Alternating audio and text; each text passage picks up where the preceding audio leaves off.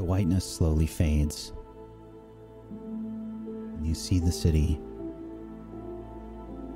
of Neverwinter.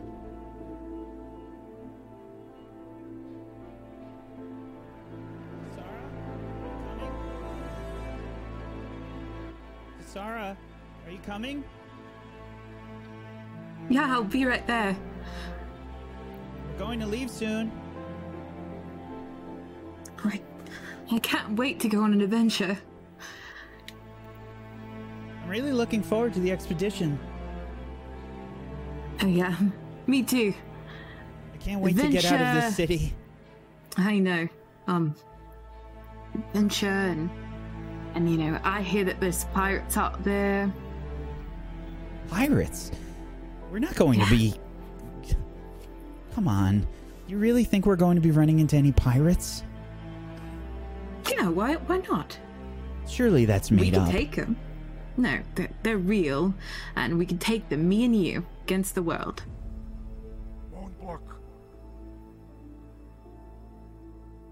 Moonbrook. Sarah.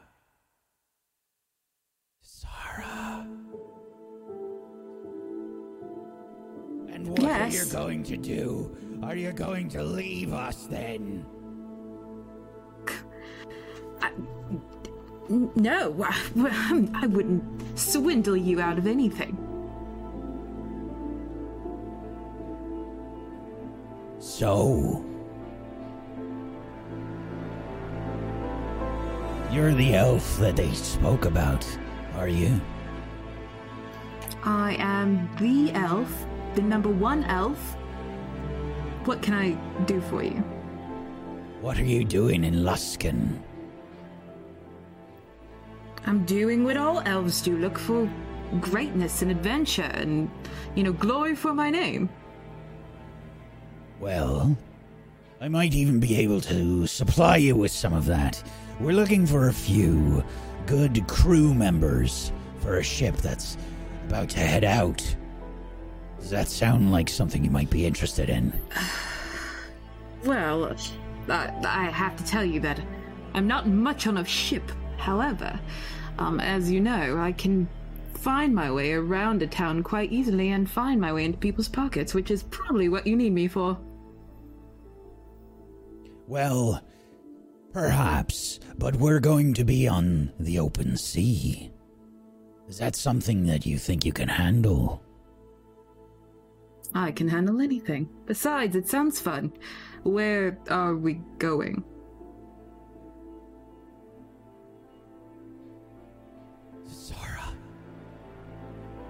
Sarah, please go. Just leave me. I can't. I just leave. That's all you're good for anyway. I'm not gonna leave you this time. No. You're coming with me. This blizzard, who knows how long it'll last, but I swear, if I see you again, there'll be hell to pay.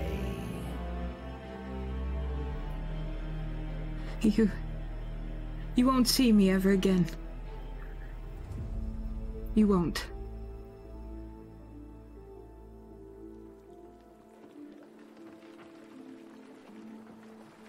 Look out! Ice up ahead!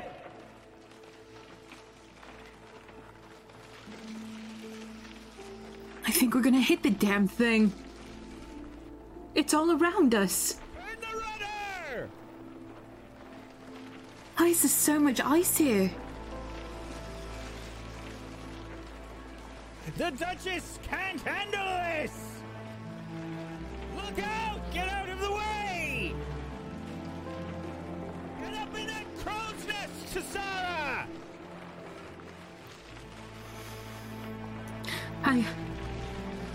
I can't see anything. It's all elf eyes. It's nothing but ice. It's Icewind Dale. What do you expect? You better pay your way, Elf. Yeah, I will.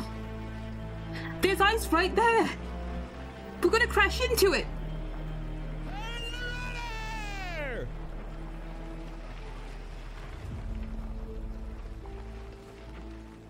If we all just band together, we can get out of here. Just the four of us. It's cold, but we can take what we need. We can leave them all behind. Do you understand? We have to leave them all behind. Yeah, no, I understand. We have to leave them all behind. We'll take the boat. We'll make our way through the ice. We have to. Will we? Will we make it? We're going to freeze to death. There's no way that we can make it. No, you're going to make it, my love. You are.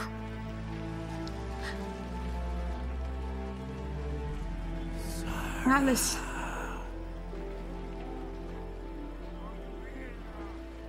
Sarah. Don't call me that.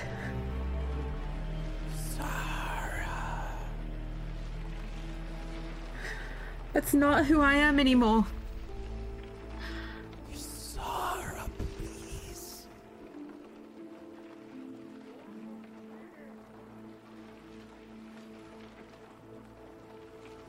That's a blizzard, surely. Is it, what are we going to do in a blizzard? We don't have any food. Nothing. I'm so cold. We didn't bring enough warm clothing. I think we're going to die. Where I think we're going to die. Handouts. I don't understand. Surely they must be close. Hold on, my love. They're close. I swear.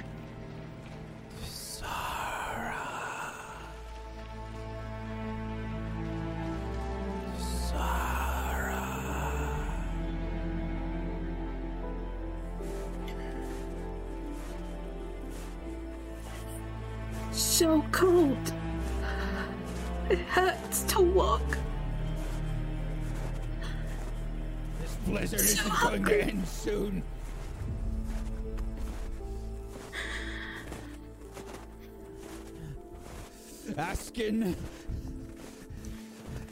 Askin's body's back there. We have to do something. Do something.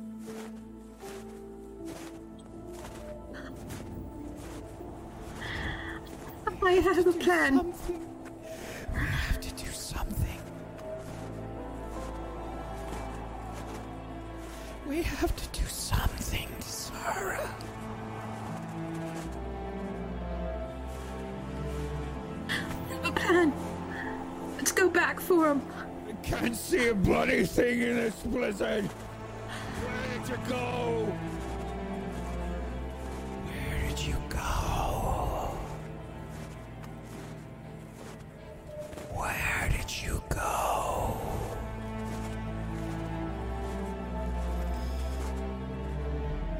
I'm gone. I'm gone.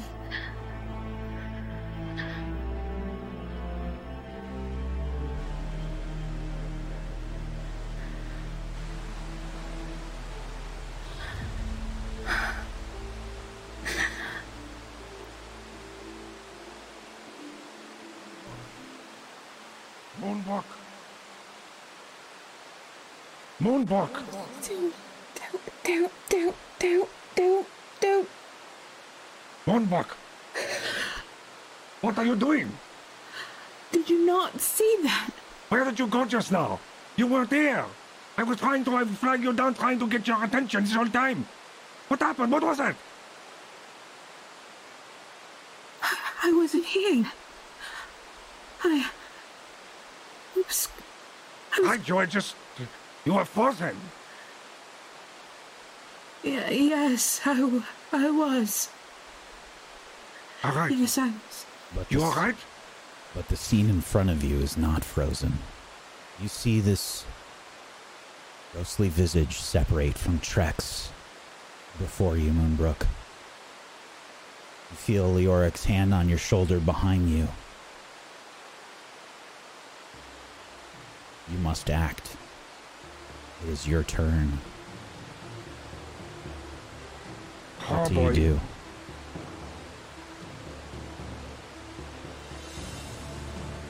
Is it... so it's still there, the ghost is? Yes.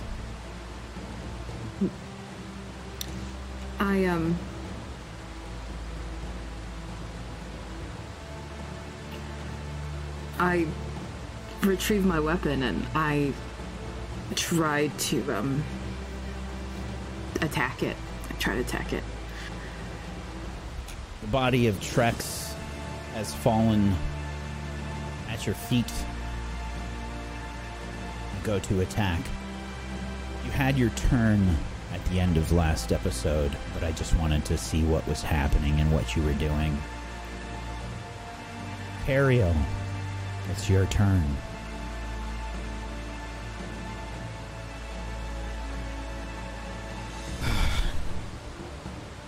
I don't see anything. Yeah, give me. Oh, there it is.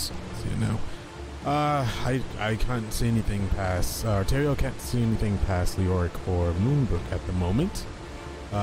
He just knows that he hit that one beast, and it. I think the one he hit fell into the chasm.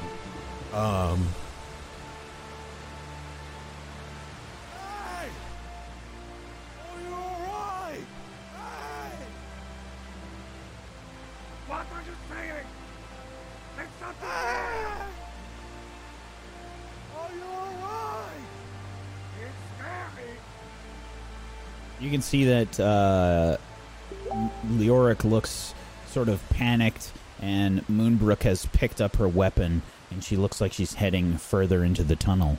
What do you do, Terrio? He's just screaming, don't go, and come back. Can't see around the corner, so there's really nothing he can do right now besides... right now he's thinking, he's like, oh, I can't go over. That rope can't hold me. Featherfall is... the magic is gone. I don't know what's going on. They look like they're okay. So he's... I mean, he's just sitting back screaming. That's all he can do. Okay. Is the ghostly figure in front of you, Moonbrook, sees you sort of rushing forward.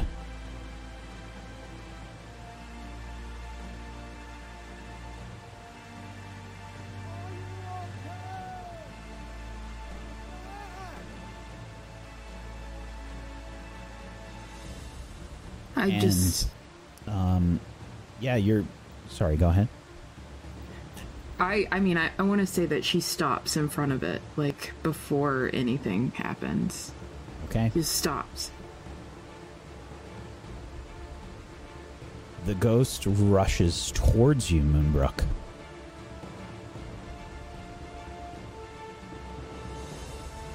And you can see that the ghost sort of looks like a person, a human wearing... robes. They look very scholarly, and he rushes towards you, and I'm going to need you to make a charisma saving throw.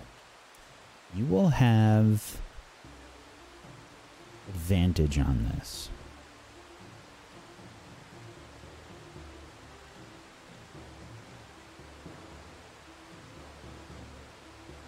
You see the ghost rush towards you, and it doesn't seem to stop in front of you.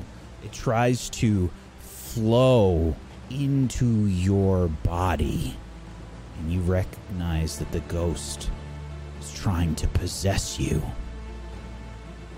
What does it feel like when you stop this from happening? The feeling of the ghost trying to possess me is an ice-cold feeling that almost like that feeling when you walk outside and it's a really cold day and like it sucks the breath out of you and it catches in your lungs, but something in me is rock hard and resolve, and I manage to fight it. No! It is repelled away from you. It sort of flies backwards. That is it for its turn. We switch scenes. Cheppy. You, Ray, and Nissa took a different path. You headed down the bucket. You have just reached the bottom of this path. To your left and right, you see more caverns. You don't, however, see the large shaft of open space with the waterfall. In fact, you can no longer seem to hear it. What can I hear? Up above, you can hear Ray and Nissa sort of bring up the winch and the bucket. The sort of normal cave-like sounds. The normal cave-like sounds of sort of drips and maybe some wind and stuff sort of blowing through here. Go ahead and give me a perception check. Oh, I'm so good at those. I'm sure it'll be fine.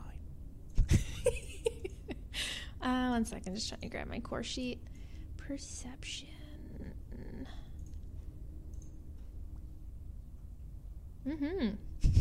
Okay. You can just barely hear something in the distance, but I don't know if you can make it out. Can I tell what distance it's coming from?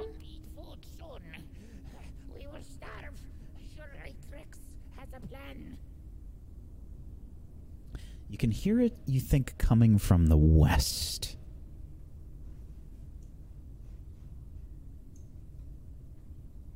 Okay. Ray, what did you say? What? Ray! What? What did you say? I didn't say nothing. Are you okay down there? Cheppy hears things. What things? Cheppy doesn't know. Okay. Cheppy doesn't think it's Frog. Frog, are you talking to Cheppy? No, it didn't sound like your voice. That was definitely not Frog's voice. What's Cheppy thinking? She's going to take out... Is the lantern down here or the torch down here with me? Or am I going to assume I'm taking out another bad boy? I'm going to leave that up to you. I don't know what the status was on your torch, what happened with it. I think I would have dropped it, but not down in the hole, so I'll take out another one. Okay. You still have an action, you know, that you basically still have your main action and the move... However you want to do it. Okay, so Cheppy is just going to stand a little away from the bucket and move. No, I want to be in the light of it. To here, she's going to ready an action of Eldritch Blast if she sees somebody that's not her friends. Okay. All right, pass turn. Nissa, the bucket has been raised up.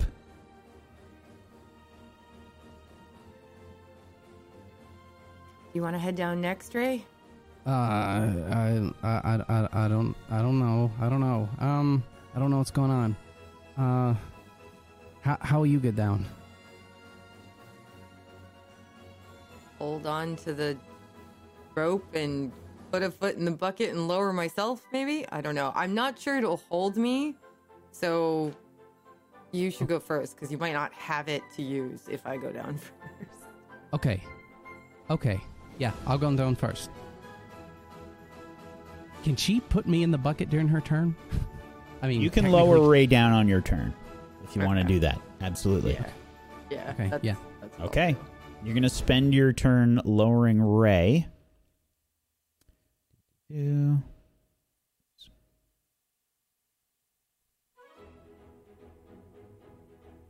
you start to see Ray coming down the with the bucket there, Cheppy. Hey, Ray. Yeah. Oh. Cheppy didn't... How'd you get so... That was quick. Yeah. Well, you know, she's strong, so it's good. About that. How are we going to get Nissa down? I don't know. I don't know. Cheppy doesn't super know either. Can she lift herself? I don't know. I couldn't figure this thing out. I don't know. Would you like to do anything... else, Nissa? We can say that the main action was to lower Ray down. What can I do? I don't... I can't put words in your mouth, but you can ask me if you'd like to do something, and I can tell you. I'm gonna pull the bucket back up. Sure. And... we can have you bring the bucket back up. That could be the rest of your turn. Yeah. Okay. We switch back to the other scene as we see Leoric Moonbrook, the ghost, and a little kobold in the back who is sort of cowering in the tunnel. And you can just barely hear Leoric and Moonbrook.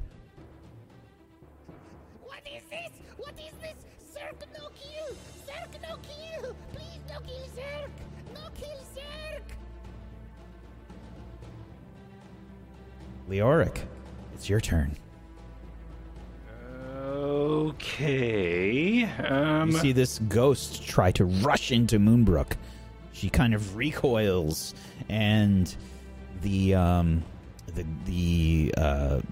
ethereal visage of this creature sort of backs off. It looks like a human in robes, and it has a very scholarly sort of look to it. This ethereal-looking man. Okay. I will... I think I... I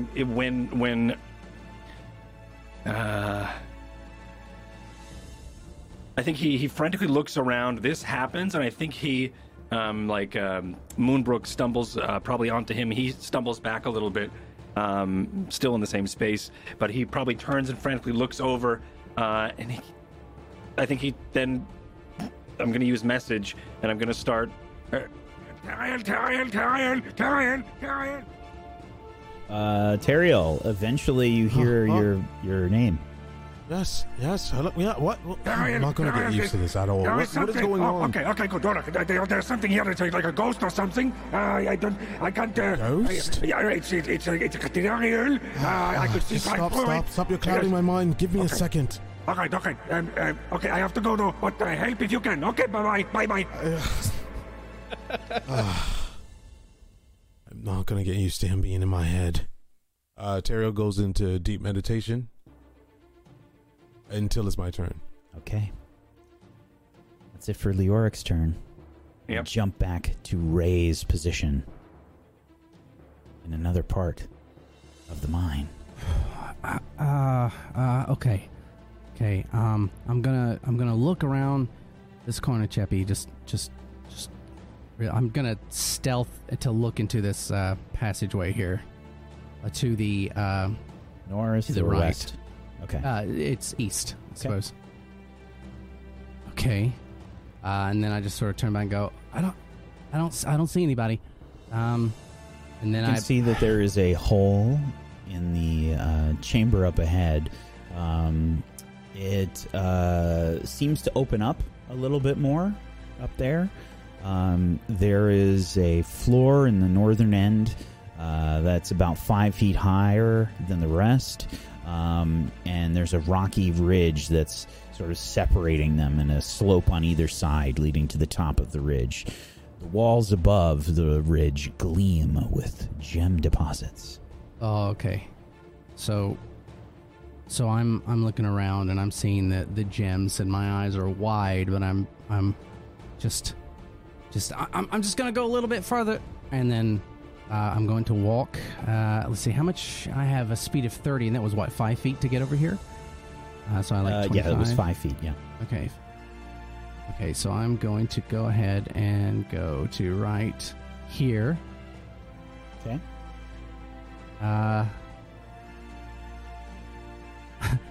And I can see the chasm from where I am.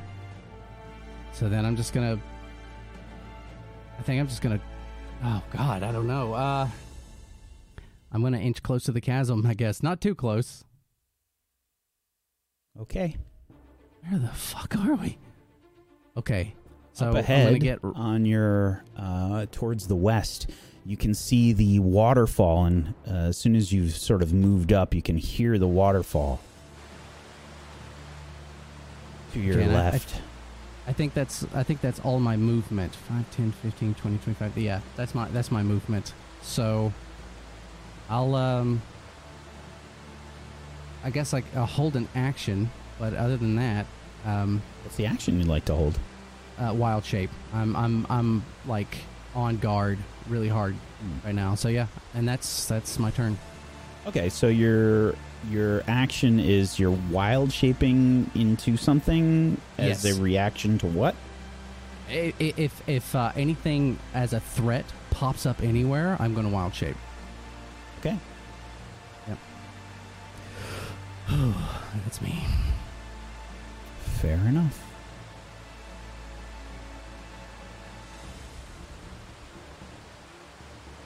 One second here.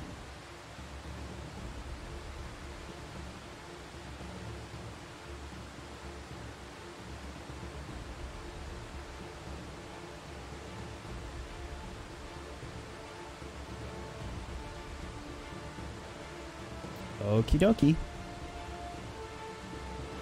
We switch back to the Moonbrook group.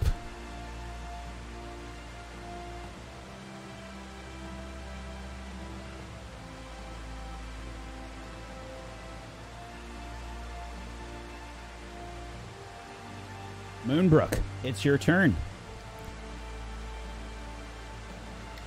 Stay away from me. And with that, she'll try to attack the ghost. Okie dokie. How are you going to attack it? Yeah, we're gonna just slash at it just to try something. Okay. An 18. Is a hit. Give me some damage.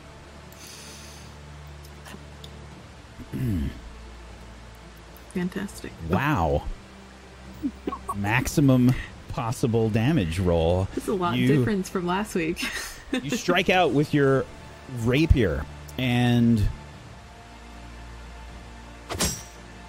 you strike outwards, but as you try to slash and pierce through the ghost,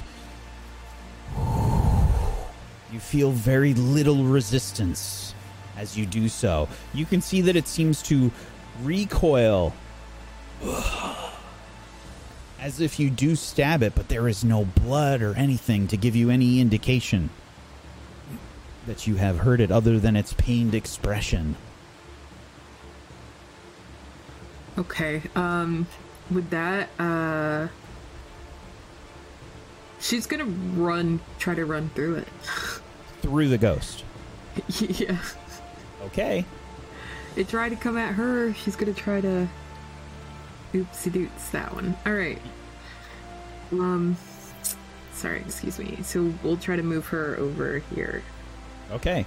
I see no reason why you should should not be able to do this. You run through the ghost. Big brain move. You possess the ghost before it possesses you. I see. Right? Yeah. But also it might just... Does it, like, disappear? Anything happen to it? Like...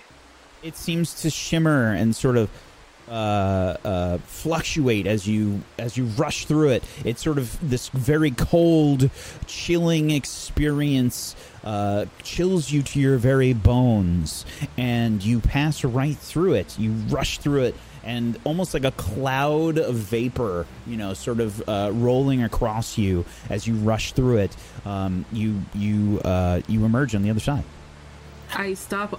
And I turn around to see if anything, like, you know, after I run through it, I turn to see if anything happened. What are you doing?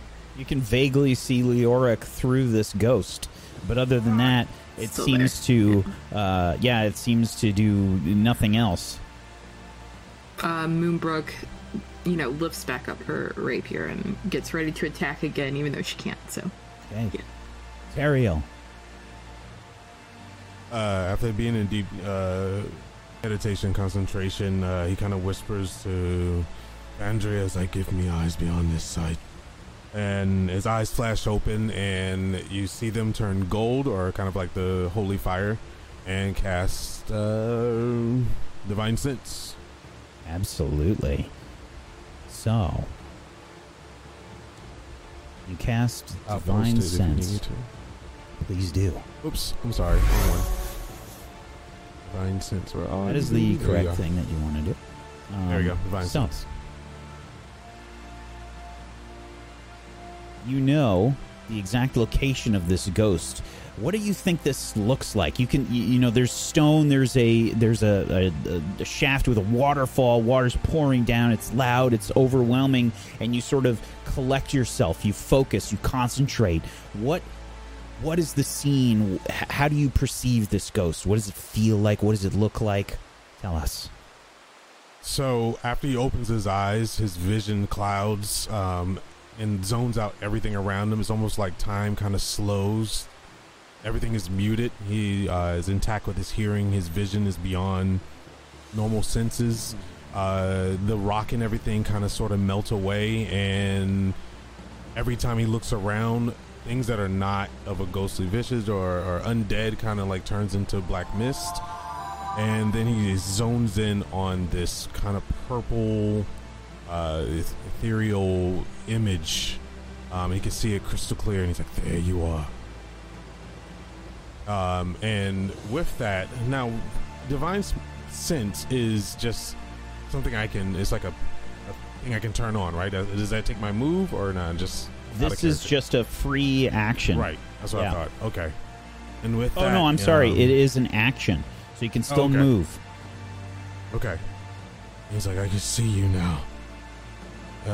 And it's like he doesn't break concentration on it. He sees what Leoric is, but he's a little questioning what's going on because now he doesn't see Moonbrook. But he is still zoned in. So he's just keeping his sight zeroed in on that and preparing spells at this point. Okay. The ghost. Now, Moonbrook has passed through this ghost. Leoric is in front of it.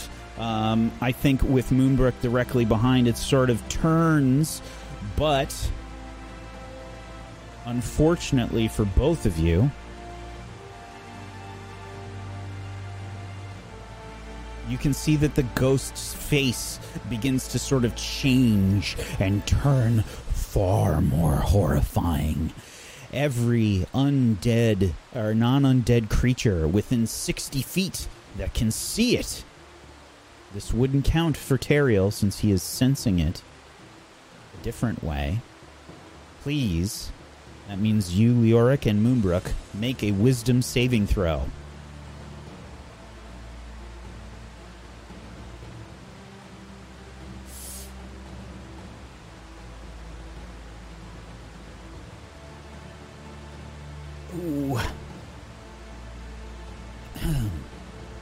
Both of you see this horrifying visage and you can think of nothing else but running. You are frightened. We've got to get out of here.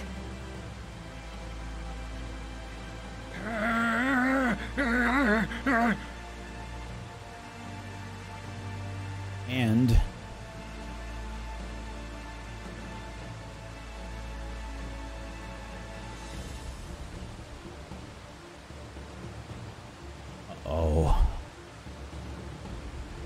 Moonbrook, please roll me a 1d4.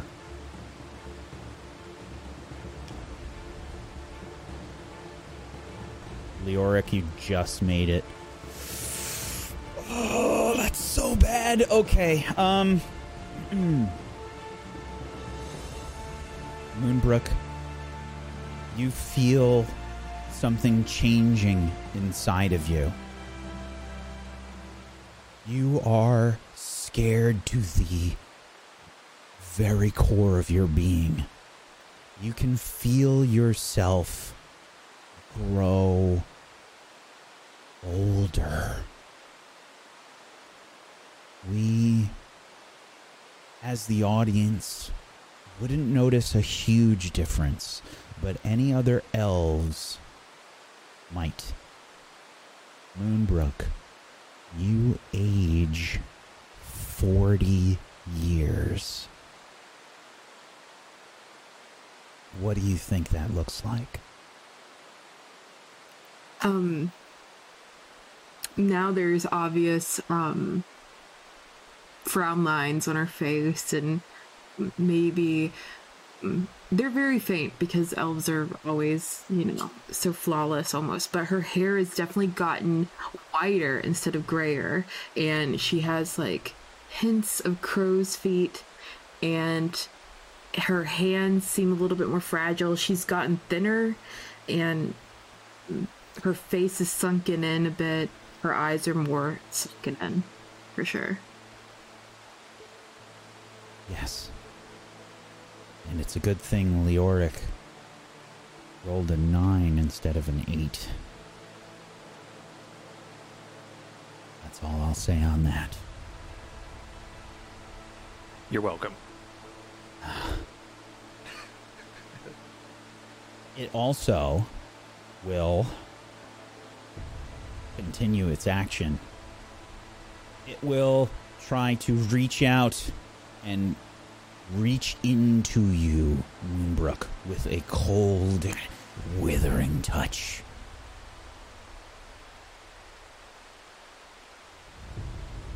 That's a 21 versus your AC.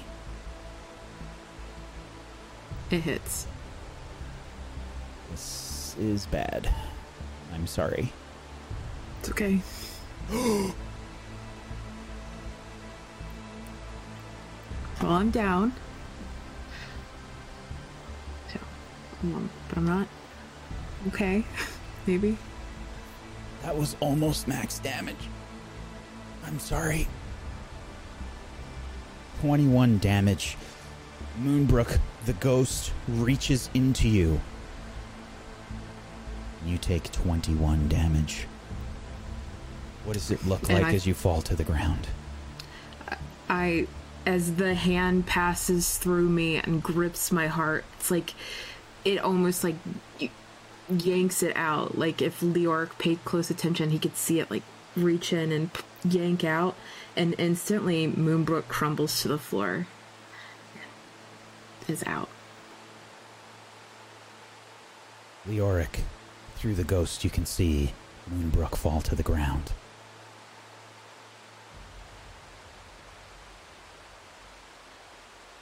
Cheppy, we switch back to your area of the map.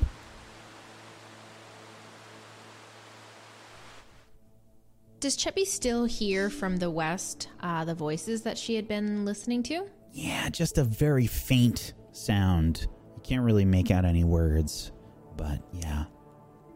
All right. How long has it been since Ray's left, technically? It's been like what? Maybe like a minute? A few seconds. Not even? It's not even, yeah, it's not even a minute. He just walked up there. Don't even notice him gone. Yeah. He just, that's it. Nissa! Try to lower yourself. Cheppy will be here. Are there any ropes hanging down from this contraption at all, or are they all kind of like secured up top? Does Cheppy see any ropes? They would be... I would assume that there would be a... let me check. I would assume that there would be one that is hanging down to pull the bucket back down, in case anybody's stuck down here. It doesn't say specifically, so we'll assume that there is. Okay. Cheppy's going to help slow you down. So for my action, I'm going to take a bunch of the pitons out, and I'm going to try to jam some in the wall again. Okay. Yeah, athletics check. No problem. Yeah, one-handed. All right, so Cheppy's going to do that, and then she's going to take the rope and kind of wrap it around her waist. I know she's not going to be able to really tie a knot, but she's going to, like, do a semblance of a knot and tie it around her waist, and then she's going to sit down. You sit down. She's going to sit. Nissa. Try to lower yourself slowly. Say that again? Nissa. Okay.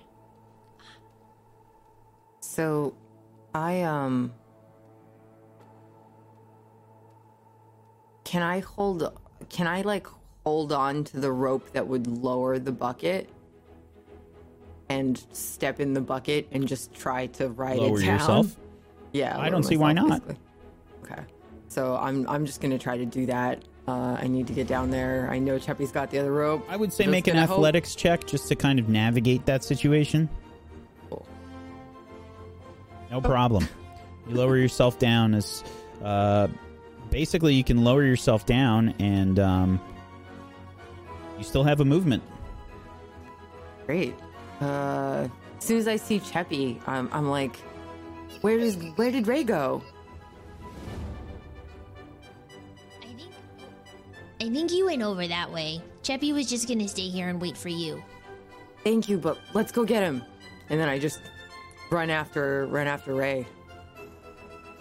Okay. Cheppy points up to the northeast. Still have your full movement. So I can move. To the east, you said? Yep. East, northeast. Okay. I don't know how far 30 feet is. Was there? 5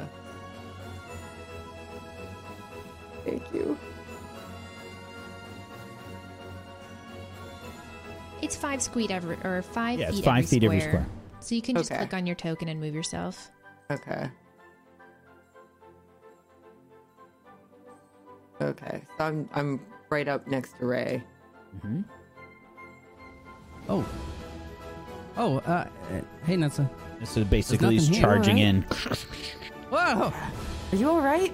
Yeah, no, I'm fine. There's nothing here. There's just a big gap into the hole over there. Where are the others? I don't know. Are you coming? Ray, you can assume that the waterfall to the west there is the same one that you saw up above. Yeah, the only thing I think Ray is having an issue with is from what I can see, or what Ray can see, I can't see any platforms or anything from where I am. I'm not sure what level we're at. So, yeah, like I don't know where we're here. Like when I was hanging down there before, there was all these like little platforms, and I can't see them from here. I don't know where we are. Light a torch. I still have some torches left. I'm gonna light one and hand it to him. Can you see with this? No, I can see. Hey, no, you hold that. No, I can see. Okay. It's just like I can't see the platforms from where I am. I don't know. Maybe we have to get closer. We have to find the others. I really don't want to get that close. Okay, I'll get closer. Except I have no real movement. You see Nissa try to start moving past you, and that's it for your turn, Nissa. Yeah. We switch back to the other scene, which is a very different sight. As Moonbrook has fallen to the ground. In front of you, Leoric, you can hear the sounds of the kobold in the tunnel. Please, no hurt, Zerk! No hurt, Zerk! Ah! No hurt, Zerk! And it's your turn, Leoric. Okay. I run. Right? I still have to run because I failed that. You are frightened right now. So yeah. When you are frightened, you cannot get closer to the source of your fear. Okay. But I can still act? You can still act. If you try to attack the source of your fear, then you will have disadvantage. Basically, what the frightened condition does is you have disadvantage on ability checks and attack rolls while the source of your fear is within your line of sight, and you cannot willingly move closer to the source of your fear.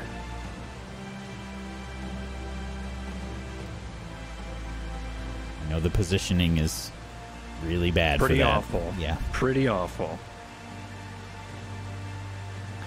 Yikes.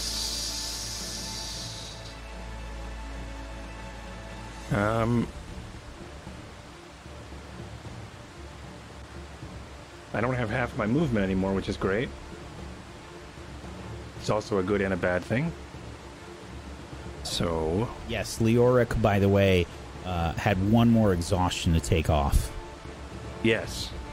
Yeah, last week I had two on accident. Yeah.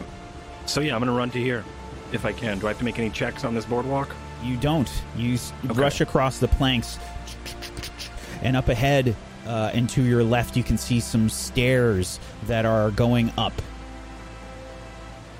carved in the stone.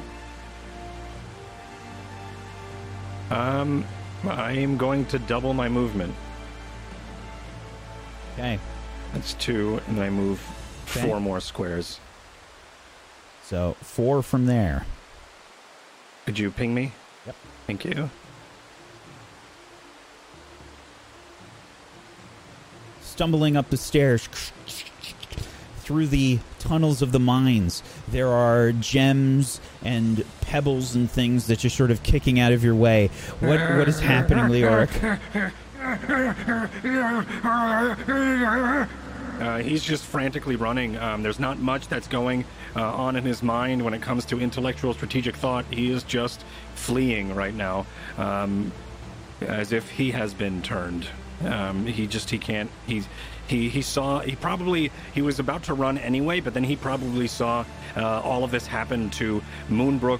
Her hair started to streak white, and he started to see her skull started to lose a little bit of its mass, and maybe some of the withering maybe in the back of the neck for a moment, and then when she slumped to the ground, I think that's really what scared him. He didn't see much, but what he did see was terrifying, and he is just running. Actually, I think I'm going to use my last bit of movement to hide in this crevice. So we see Leoric sort of duck into this little bit of a cave. Give me a perception check, Leoric. 9. Okay.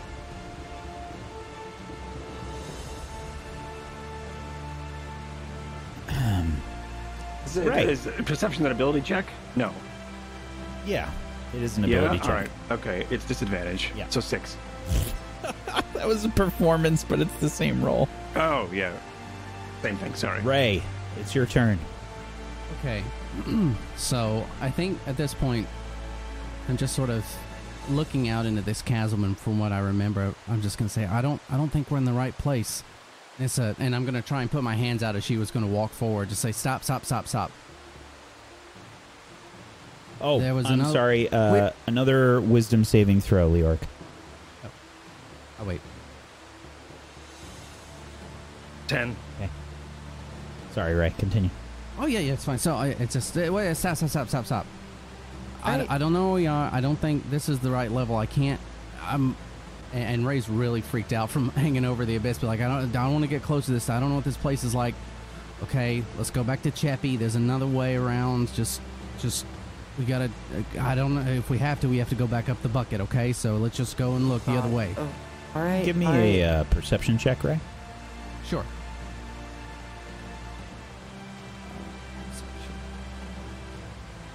Shit. 24. So as you're turning around, just barely, you can see a flash of light down the shaft. And you thought you saw Leoric running across some planks. Like, it's just a strange angle that you can barely see down the shaft from where you are. It's just a small area. It's a weird kind of angle. But you can see just a little bit of Leoric sort of running across some planks and then going into a hall. He looked a bit panicked, and you can... You thought you saw maybe Teriel's sword? Okay. And I guess I'd probably turn to Nissa and sort of relay this as best as I can. Be like, I don't know what I saw. I think I saw Teriel. I saw Leoric was running. I don't know what to do. In trouble? Yeah, I don't know. We can't do anything from here. I don't know what to do. I'm going to head back to Cheppy and let her know. And then I'm going to move past Nissa. 20, 25, 30, and I'm right back to where I was. And I'm going to tell all that to Cheppy that there was nothing there. And that I think I saw Leoric and maybe Teriel's sword. I don't know. So, I don't know. But there's nothing that way. Is that it for your turn, Ray? Yeah, that's it. Okay, that's unfortunate. Nissa, we're going to stay on you for a second. Because as you see Ray run off,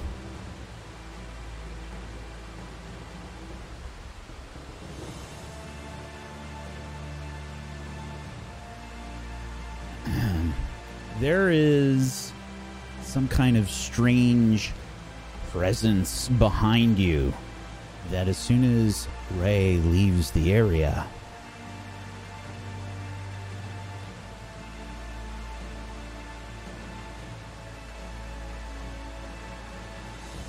it will strike.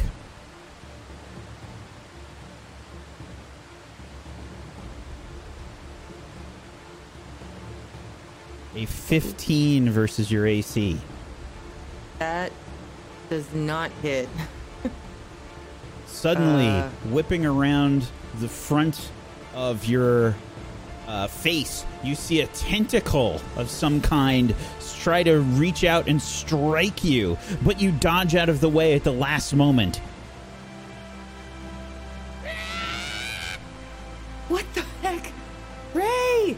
A strange creature with a beak, and it seems to be floating with tentacles hanging below it. It looks like some kind of horrific sort of brain that's floating in the air. And it makes a second attack towards you, this time without without advantage, as it strikes with its beak, trying to peck at you.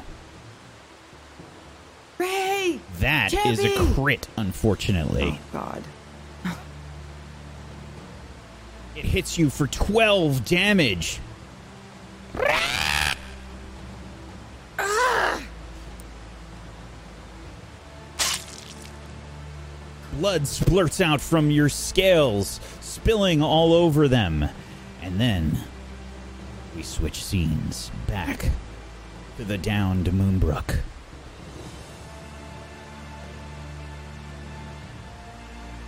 Side note, Brad Wodo's favorite monster, the Grell, has made an appearance. Moonbrook, I need you to make your first death saving throw.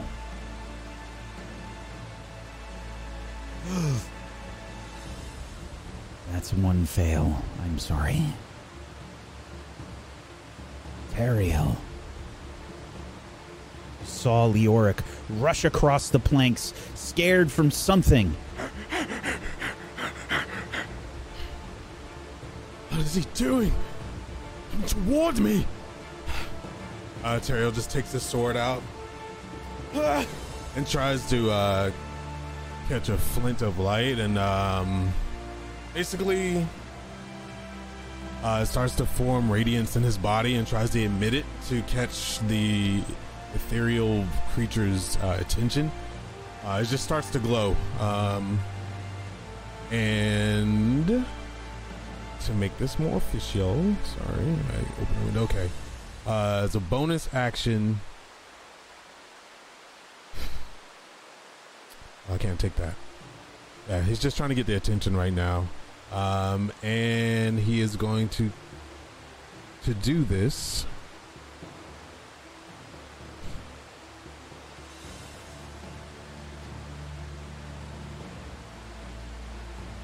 He's going to cast Divine Favor on himself. Can you spam it for everybody? Yes. He's like, Vandria, I fear this may be the end, but I swore a vow. Give me your Divine Favor. And he just grips his sword and takes his sword out at the same time, raises it up. And you see these water droplets form in midair from the waterfall, and they kind of pull together to create this bigger droplet that slowly slides upon his sword and just radiates his whole body.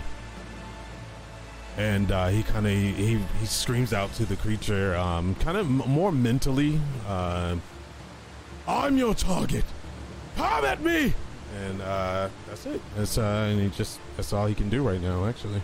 So, here's what we're going to do. You're trying to scream over a waterfall, but you've just... He's trying to do it more mentally than vocally. I don't think you have any way to emit the mental presence, but you can make an intimidate check. And what I'll say is the Divine Favor would have been an advantage. However, you're dealing with the waterfall simultaneously, so it's just a normal check. Okay.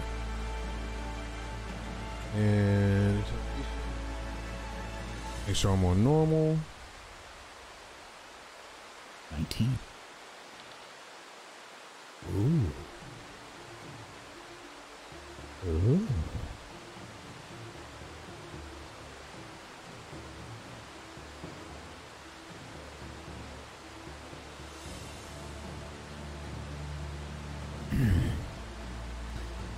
Unfortunately, I rolled a 17, which equals a 20 versus your intimidate. I'm sorry. I do not see the ghost seem to react or come out of the tunnel. Okay, well, he holds on to Divine Favor. Doesn't break concentration.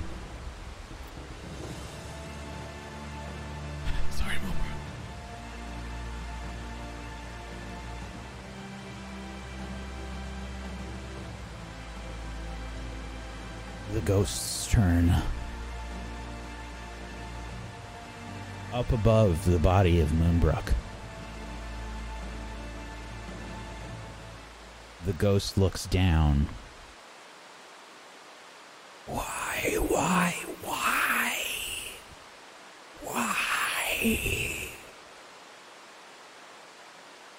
No hurt, Zerk! No hurt, Zerk! Please!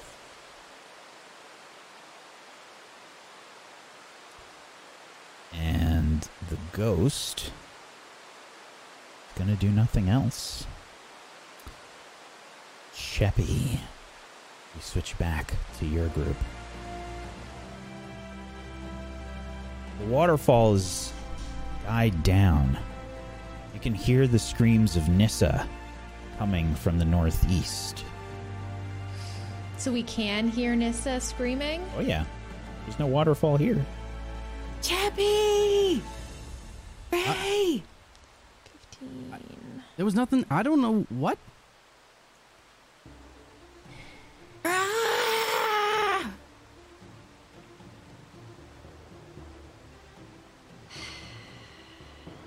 Ray, I'm sorry. We have to help Nissa. All right. Chappy's going to run in to the entrance of the cave. And so I do have a light. What do I see? Up ahead, you can see Nissa is sort of being attacked from behind. This creature, this sort of floating brain with a beak and tentacles are sort of hanging down. The tentacles are sort of trying to slap out towards Nissa as she's dodging out of the way. The beak of this creature has blood all over it, and you can see blood pouring down from Nissa's back where it has struck her. Does she look hurt? There's blood. Mm-hmm.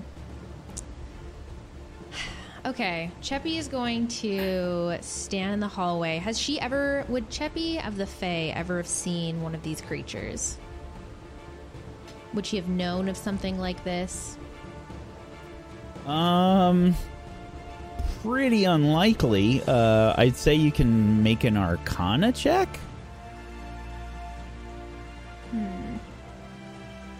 This will be difficult. Never. This thing looks like a floating brain with a beak and tentacles. All right. Walking up into the room, Cheppy is just going to see this like horrendous creature, and just something inside of her is just going to snap. And her eyes go black underneath this like shining armor that is covering her in the shadows as they flicker. And she's going to lift in this daze her hand. And above the stump is the black armored hand with claws. And she's going to snap. She's going to use Suggestion on the creature.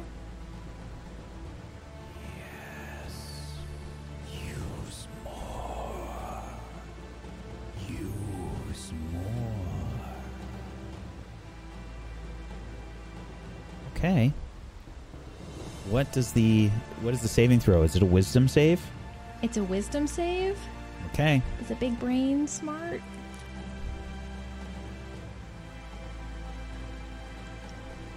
.14 versus your spell save DC.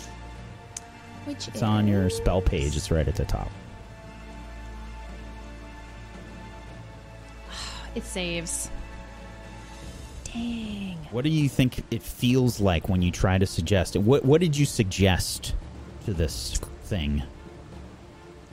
In a low whisper, she would have said, "Leave this place and never return."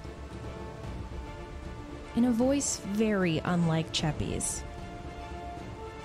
She's going to snap out of this feeling and noticing this creature is still in front of her, and she is going to take another step of movement and move to the corner here. And that is her turn. So the backlash of your suggestion, I think maybe you feel like in your vocal cords, you feel this sort of dark power that you normally feel around your hand, or when you've cast an Eldritch Blast. It sort of coats the inside of your throat, and you can sort of feel it reverberate around your vocal cords. And there's a quick sort of tearing feeling for just a second, and it almost feels like your vocal cords are going to tear themselves to bits. But then it's gone. Nissa, it's your turn.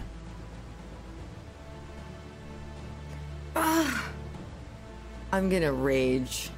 Am I close enough?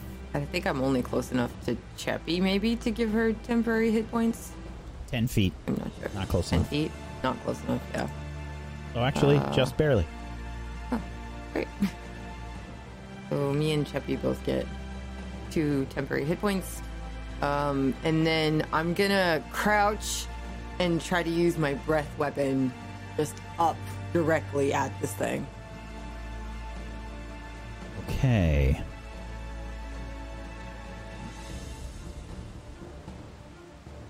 There we go. There's your range of your storm aura. So we see all this sort of like electrical, crackling energy sort of spiral out from Nissa and crackle all along the ground as we feel the pebbles and things on the ground start to sort of like levitate for a second, crackling with energy. Nissa, what do you do? You've got your 2 temporary HP. Remember, they go into the green bubble above your token. If you click on your token, you can do 2 inside the green bubble. I'm raging. That activates the aura, and then I'm going to use my breath weapon, just pointing up at the thing. I'm going to go Aah! And try to freeze it. Okay, your breath weapon doesn't do that, but you can try. We'll try to damage it, really. Yep. This is a con save from the creature.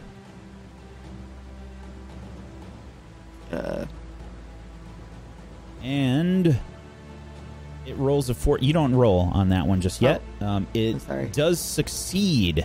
So you have done 6 damage. However, on a fail, half the damage is done. So you can see that it gets out of the way partially from your breath as you breathe outwards towards this creature. The cold breath kicks out, and you can see it hits part of this Grell's body floating in the air, and it sort of recoils in pain. And it will take some damage from the attack, but not very much. And I can still move, right? You can still move if you'd like. However, remember, if you leave its melee range, it will get an attack of opportunity.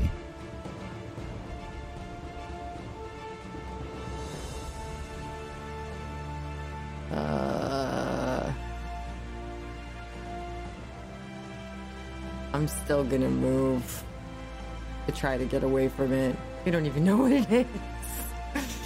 So I'm just gonna try to back off towards Cheppy.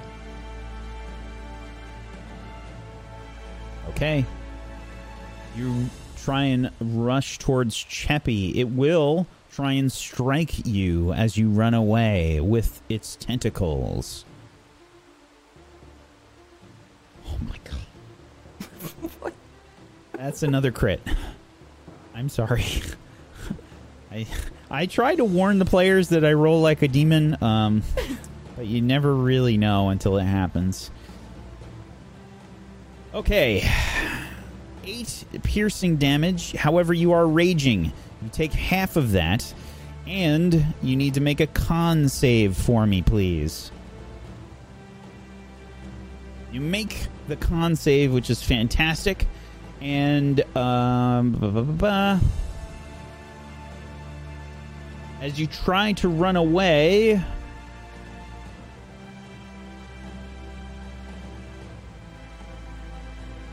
you realize you were halted by its tentacles. You only make it 1 square away. Its tentacles reaching out towards you, grappling you. Its tentacles are about 10 feet long, unfortunately. We see the tentacles sort of like wrap around Nissa's like upper body and arms. Cheppy just right there, so close. And then we switch scenes. Zerk, the kobold, continues to cower in this little tunnel, yelling, "Please, no hurt Zerk! No hurt Zerk!" Leoric, it's your turn. You are cowering up in this cave. What do you do?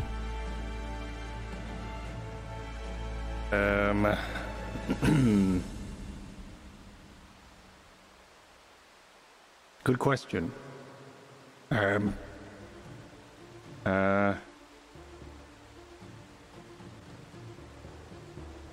I can't go back.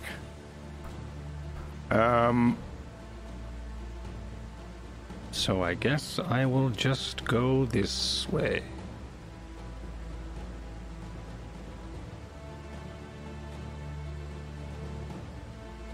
Yeah.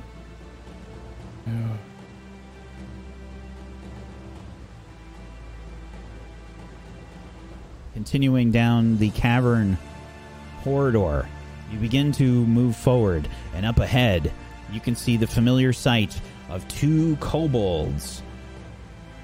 They are talking to each other, and unfortunately, they seem to see you.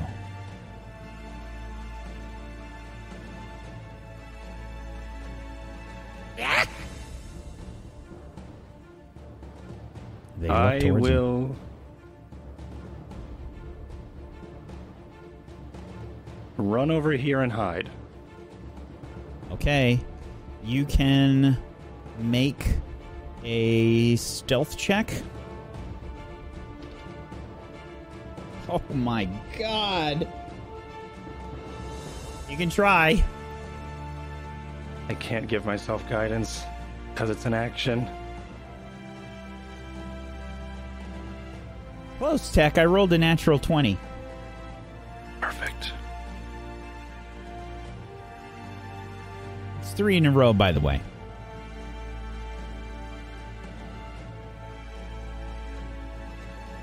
And that's my turn. I can't do anything else. Okay. I moved twice, and I hid.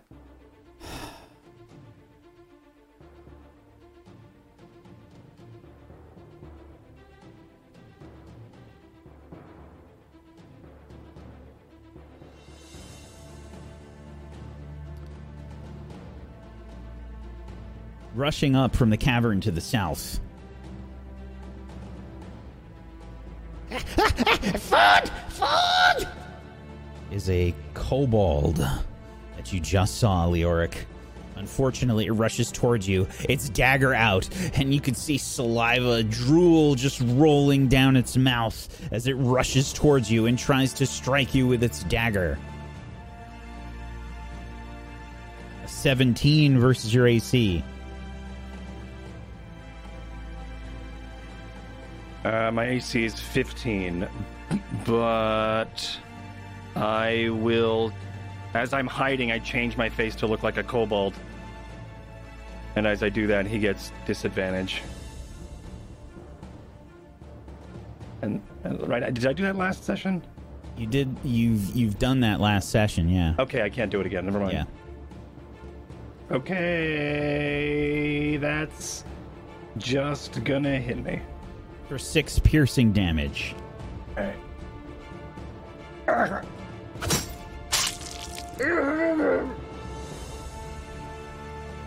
That's it for its turn. Nissa, you are being attacked by this horrific creature. It has grappled you. When you are grappled, it is a condition. Basically, your speed becomes 0. My turn. Oh, you skipped. Yeah, you disappeared. I'm sorry. Where'd you go? I don't know. So here's what we're gonna do, Ray. You're just gonna go at the top here. You get to go first. Sorry. Oh no, it's fine. It's fine. No, it's my bad. Okay. I somehow skipped your turn. I don't know how that happened. I'm sorry. Okay. Okay. So I know. I'm sure I can hear Nissa and the shit's going on there. Did I hear from the other direction? Did I hear anything? Can I roll? Perception check. Okay. Oh yeah, I somehow skipped a bunch of people. I'm sorry. Ray was in order next, so it's still Ray's turn anyway. Okay. Holy shit. Yeah. You thought you heard Leoric yell out.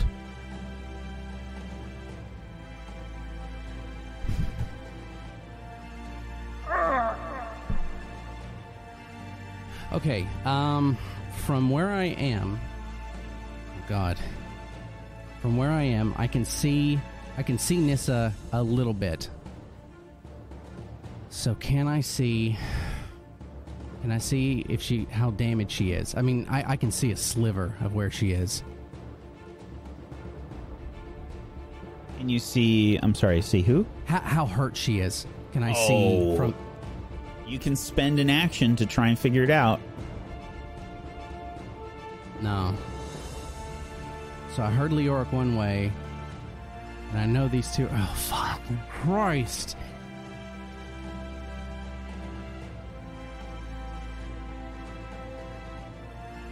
Okay, I'm gonna step in this way. Fuck. And I'm going to yell at them. Like I think I heard Leoric. Like, I'm just gonna say that real fast, and then okay, from here, can I see the damage on this? Like, I can see she's bleeding, right? You can see that there's blood, but you, it's still going to require an action to figure out how damaged. An action to actually figure out. Yep.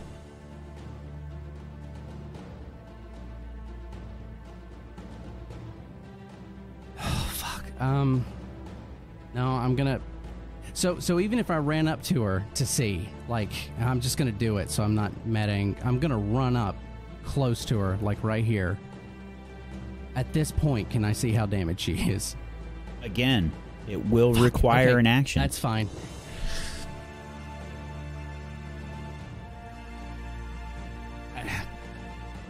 I guess I can. Do I have time to say, "Are you okay?" Mm-hmm. Okay, so I'm just going to say, are you okay? I wouldn't really call this okay. I'm stuck. There are tentacles sort of wrapped around her. Okay, all right.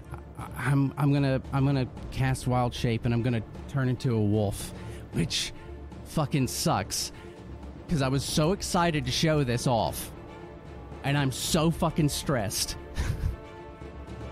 So I'm going to cast Wild Shape. And before I put that on, I can bite at the tentacles, right? You have to get closer. I have to get closer. Okay. To the creature. So, let's see. Oh, I don't even have a cone of vision around me. I figured I'd have a small one. I'm going to give you one here in a second. Okay. But it's not good. Does Cheppy still have her torch up? Yeah. Okay. I had a torch, but I'm not sure if I'm still holding on to it. From where I was... Shit, I can get right here. I'm going to get right next to it, and I'm gonna bite it. Okay, we see a wolf sort of transform from the body of Raytuin as he rushes forth and will rush towards the Grell. Okay.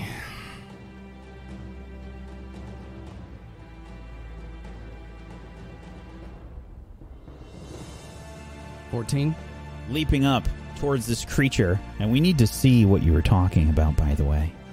Please. The mask? Oh, fuck.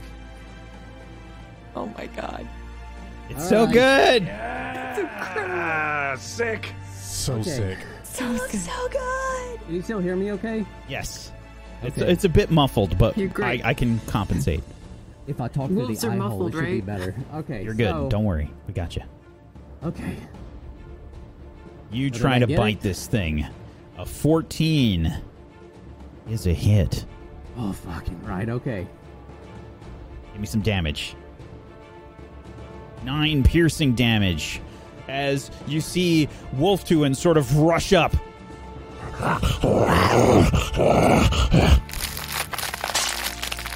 Sinking his teeth in. Doing 9 piercing damage. And we need a strength saving throw from the Grell as... Ray tries to bite into its tentacles and horrific brain-like flesh. This is a strength save. It does not make it. You pull it down to the ground, knocking it prone. It's still grappling Nissa, however, but it is now prone. Is that it for your turn, Ray? That's my turn. We're going to just adjust the turn order here. I hit the button, I think, and screwed up the turn order. Moonbrook, you are down on the ground, unfortunately, and we need a death save from you.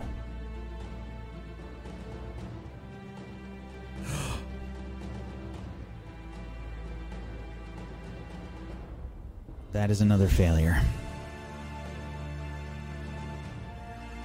Sorry. That is two fails.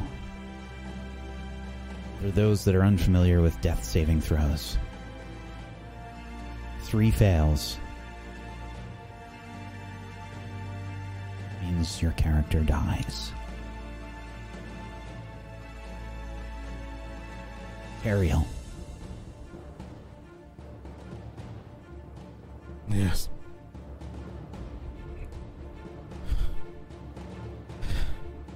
Damn!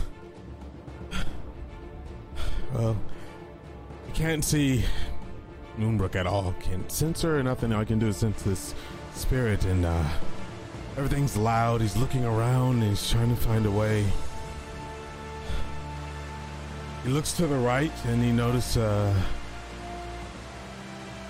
that there's an area he have to cross the boards, and right now he's desperate. He's seen the orc run.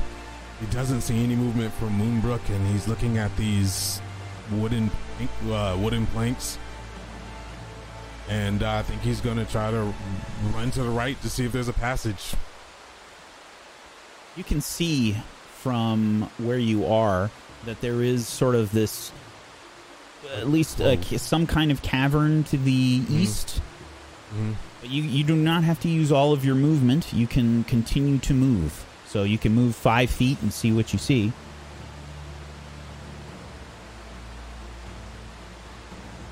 Up ahead, it's one square. Right, up ahead, there is basically this small cavern.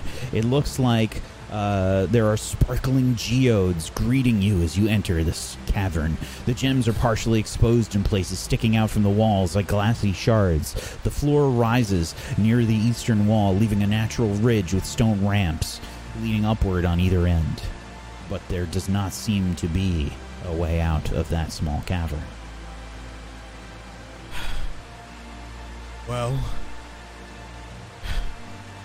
he looks forward, but he does have a better visual. He can see Moonbrook on the ground, and he kind of stops in his tracks, and he's just like, no. Has fallen. My paladin. You must not let this come to pass. You must seek vengeance! All right. So, well, hearing his goddess scream out to him, Tariel starts to strip off the first layer of his armor.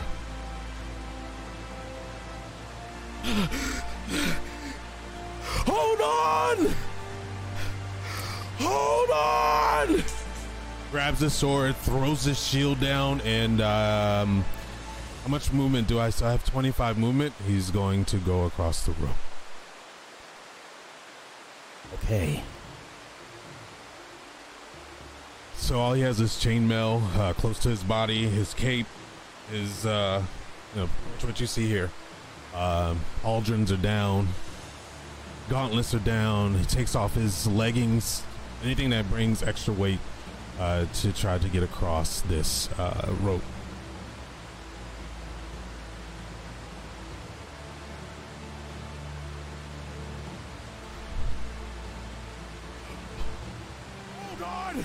I'm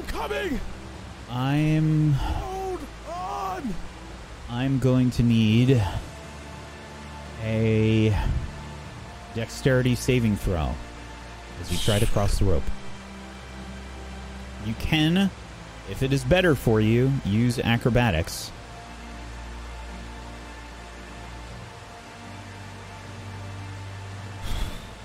Okay.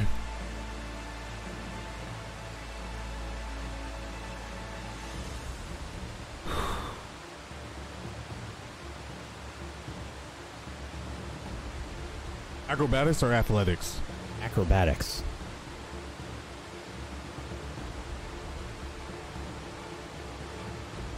But you said a dexterity saving throw, though. Yes. So if I do acrobatics, just regular, right? Yes. Both of them are the same.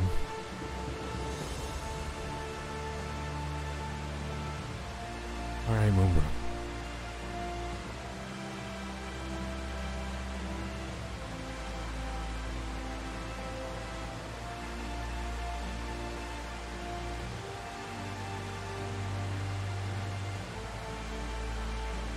Ariel begins to rush across the rope. It gets taut with the weight of your body as you rush across. And that is where we're going to take our break.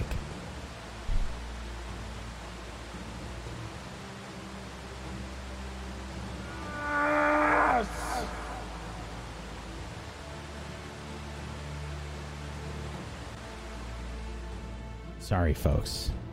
We're going to need to cliffhang you right here because we have to take a break. I'm so sick!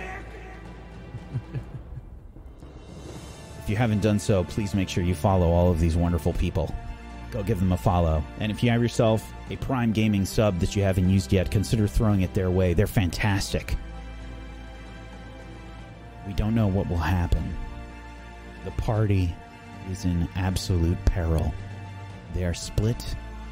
They are hurt, and one of them could die.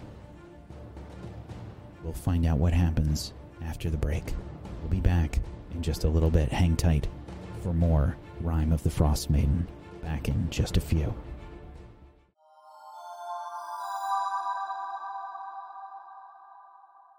As we return to this horrific scene, Leoric is huddled in some tunnels, being attacked by a kobold.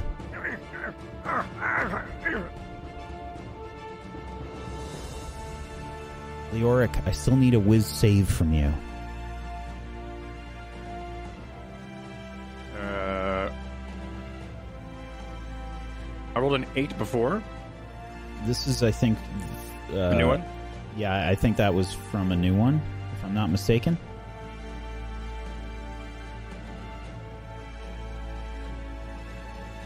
'22. You are no longer frightened. The horrifying visage of that ghost starts to fade from your memory. Is it my turn? It is not.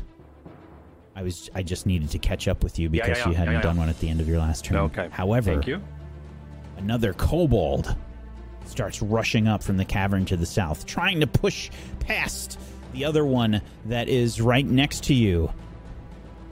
Food! Food! Get out of the way, Small! Get out of the way! Greg needs food! However, it can't seem to reach you, and it will try, instead of using its dagger, to throw a javelin.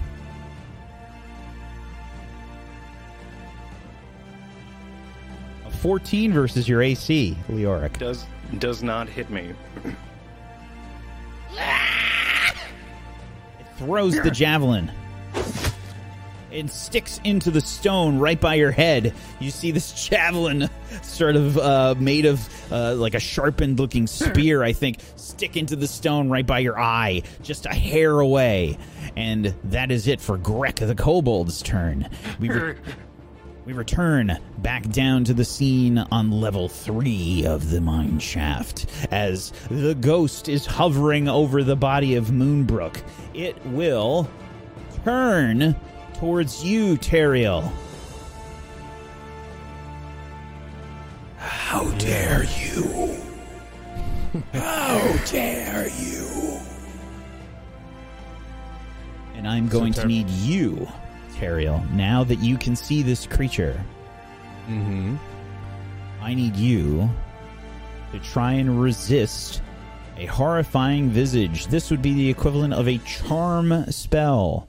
The DC is a 13 wisdom saving throw. Cool. Okay. Bonus action is going to be taken on your turn, correct? Correct. Reactions can be taken in response to something else. And you said a wisdom saving throw? Wisdom save. Do I have advantage with Divine Favor or no? No. Unless you have... do elves have the resistance against the charm spells? That's... I know gnomes do. I don't have anything here. I would have to look it up. Well, it would be in your elf bullshit there. Yeah, I don't think so. I don't think so, no. I'm just all divine. Ancestry? Yes. Advantage on saving throws against being charmed. Yes. Oh, there we go. Oh, yeah. I see it now. Okay, cool. All right. Technically, Moonbrook, this would affect you as well, but it wouldn't have mattered. Yeah. Wisdom saving throw.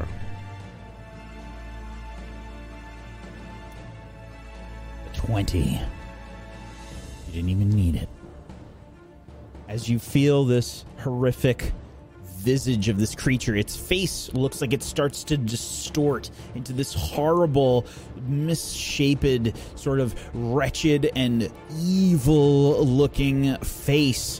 These sort of tendrils of black sort of climb up its face, almost looking like cracks in its skin, its mouth seeming elongated and horrific. How do you respond? Teriel's head was down, and then he locks eyes with whatever it would be, eyes-wise with it, and he kind of tilts his head back and he takes his sword out of his sheath and slides it out and just opens his hand out and holds the sword kind of down parallel, and he just he closes his eyes and starts to chant. The ghost. Seeing that you did not seem to respond to its horrific, horrifying visage, rushes towards you.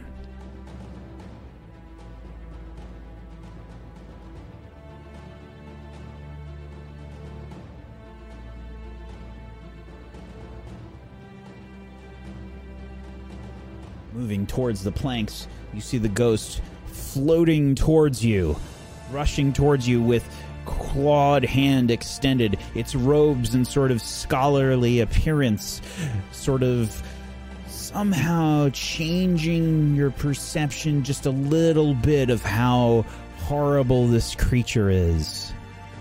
But we switch scenes back to Nissa. Nissa, you are still grappled. However, this horrific brain and this with a beak and tentacles is down on the ground. You can see that Ray, in his wolf form, is just sort of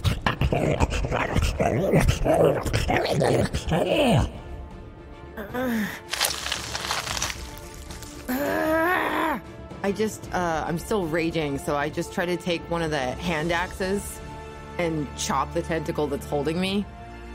Okay, give me an attack. The hand axe.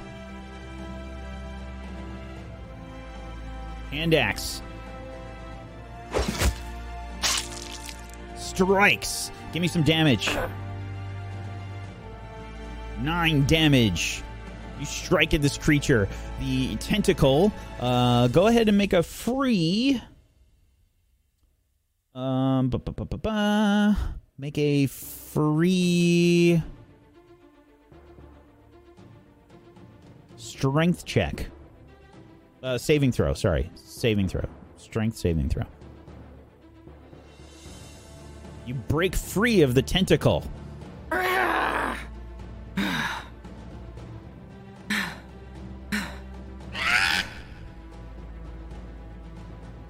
Recoils. You see the tentacle just slither away. What are you doing? Anything else?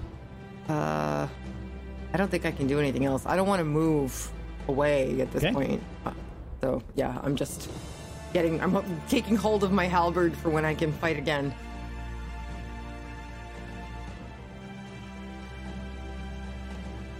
Okay.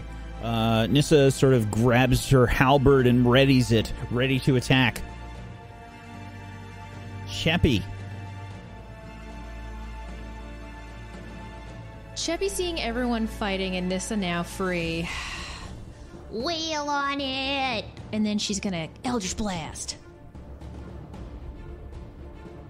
Sheppy rushes up and begins to try to cast her Eldritch Blast. Give me an Eldritch Blast roll. This is from your core page, your core page. You should have an entry for your Eldritch Blast. Yes. A 7. We see the Eldritch Blast kick out from Sheppy's hand, but I think you slip on some rocks maybe as you're rushing over to try and help Sheppy, and the Eldritch Blast just goes wide, sailing out past Nissa and past Ray the Wolf, or Rolf Tuin, I believe we called him. Is that it for your turn, Sheppy? Oh, man. She wants to say something. Well, she already said something, but she... Beat it up! That's my turn. God damn it. The kobolds around Leoric. Or, I'm sorry, not Leoric. Around Moonbrook.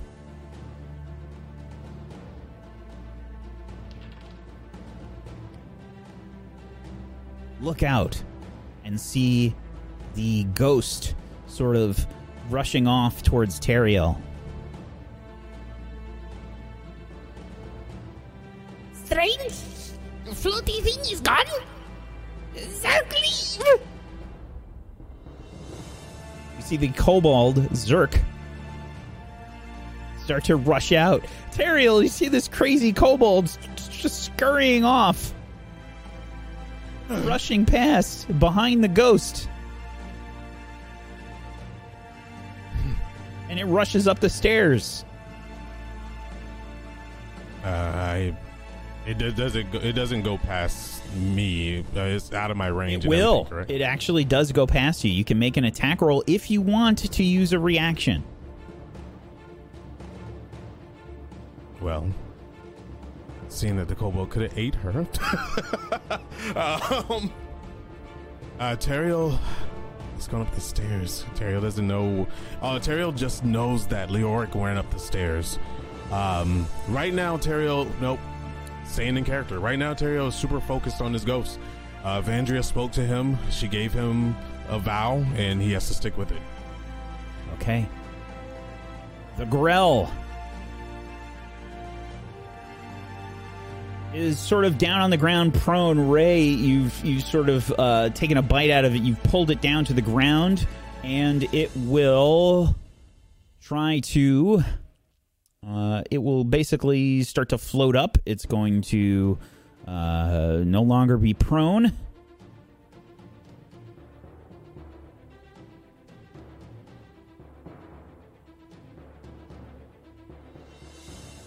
And... it will probably strike out at you, Ray. The tentacles sort of slither back, and it will strike out with a tentacle towards you.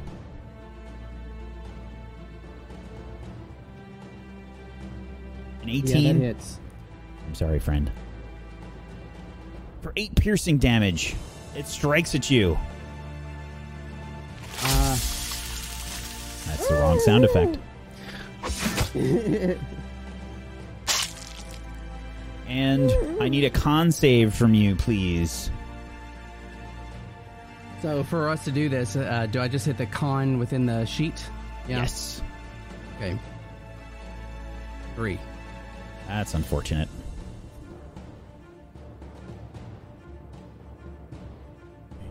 We see the tentacles sort of wrap around Rolf Tuin as you take first 8 piercing damage, and you suddenly start to feel very, very sick. You are poisoned. the poisoned condition essentially makes it so that you have disadvantage on attack rolls and ability checks. Make sure to take your damage here. Just in the green bubble, since you've got an NPC there token. You take 8. You should be able to do it yourself. I should be at 3. Yep. And it will then try to attack you with its beak.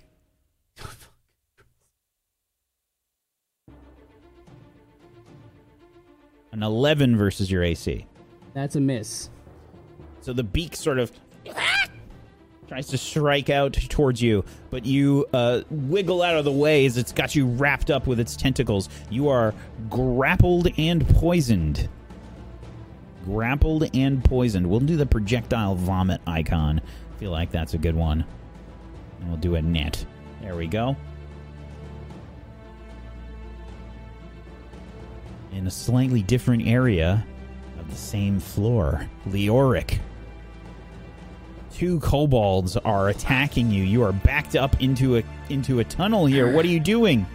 As Leoric reacts to the spear that, or the javelin that's stuck into the wall behind him, he's going to reach into his spell component pouch or his handbag here, and he's going to take out 3 slabs of jerky, the rations that he has, 2, one for each of them, and a bonus one to see who can get it. And then he's going to then throw it down the hallway. I have food, look, go get it. Excellent. Go ahead and give me a persuasion check with advantage. 22. You toss here. The food. Food! You can see their heads turn, Leoric. He kind of holds the... Go ahead, minus 2 rations. 3 rations, and yes, I did. Oh, okay. Yeah. Yep. And then he's going to take out maybe 1 or 2 more, and then he's going to keep... Then he's going to run down this way. Actually, he's not. He's going to just... Run. So they're in the way. They haven't moved yet. Oh, they haven't moved. No. It's not their turn. That'll be my action. That's that's so I won't be able to move. Unless you have any bonus actions or anything you'd like to do.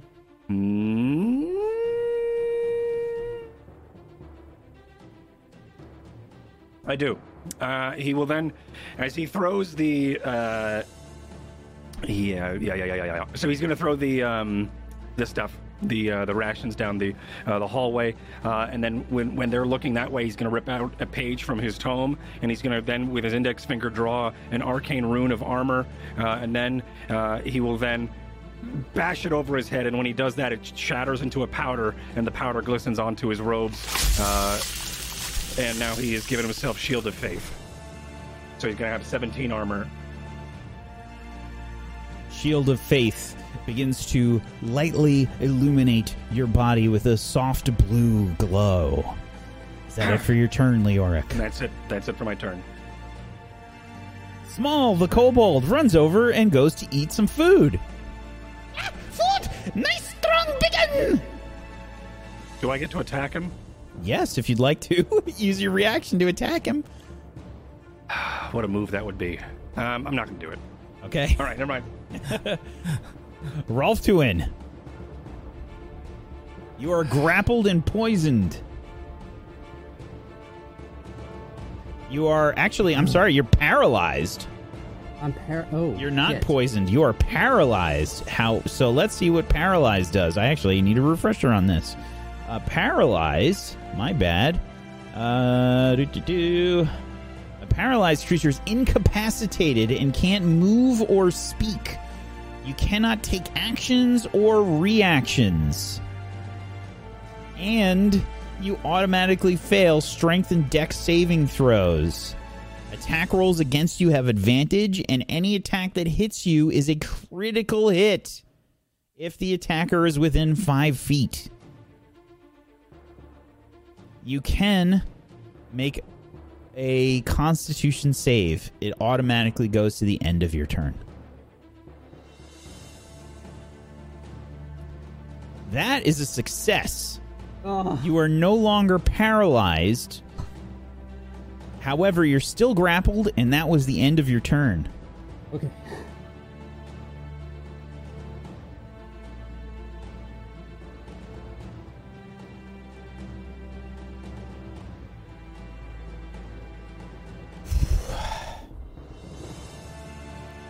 All right, folks. We know this is coming up. Everyone, hold on to your butts. We return to the corridor with Tariel, the Ghost, and Moonbrook. We need some buses in the chat. Buses in the chat.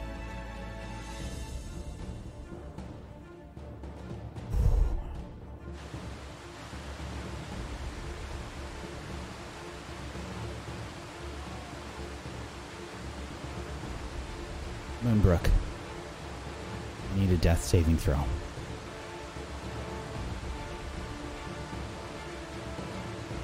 That's one success.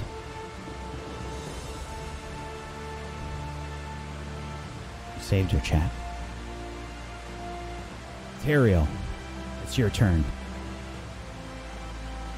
Tariel kind of looks through the image and the ghost and sees slight, like small breaths with his keen eyes.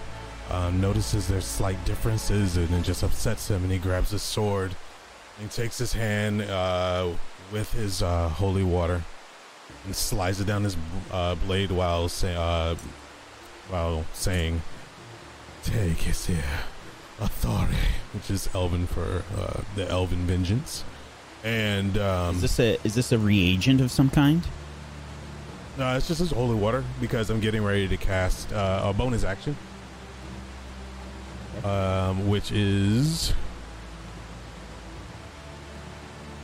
Channel Divinity, Vow of Enmity, and I'm going to put it in the chat. Basically, that was his way of vowing vengeance through Vandria towards this ghost.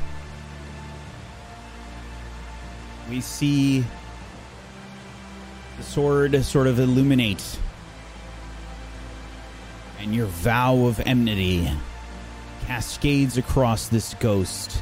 There is some sort of ethereal, radiant connection, and Tariel's eyes focus with intense hatred and enmity towards this creature. That is your bonus action. I'm going to now. As the link is made, he feels it, just kind of returns back, and he's just like, "Vow of vengeance upon you, Vandria. I will strike it down." And I'm going to be, he's in dueling stance. I don't know if I have to turn that on or not. Just make sure your shield is off, because you can only... He dropped it back at the other place. And yep, dueling is on. He's going to take a longsword swipe straight, or he's not even going to swipe. He's going to just go with holy speed that you never see Tariel really have, and just stab the go straight through. You're still standing on the rope. Oh, am I? Oh, okay. Well, he's going to go towards it. Sorry, I mentioned that because sometimes it's difficult to tell from the map. Yeah, I can tell because it's a token. So he's going to move himself here. And then he's going to take the action. And take the dueling stance, by the way, is one-handed. Or never mind, I'm sorry. It's just one. Is it one-handed, or is it just without a shield? I think it would be one-handed, yes. Yes, okay. He takes the sword and he jabs through and just holds it there, knowing that he's not going to meet resistance. And I'm going to roll.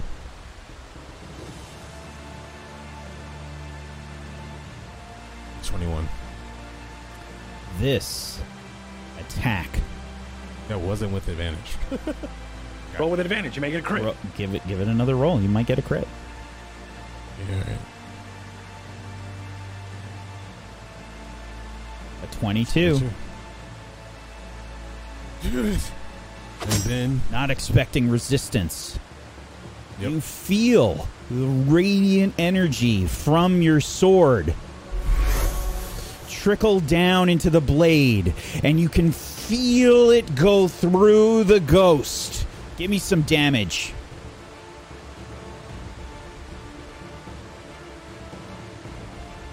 Seven. And we also need the radiant damage as you cast your Divine Favor.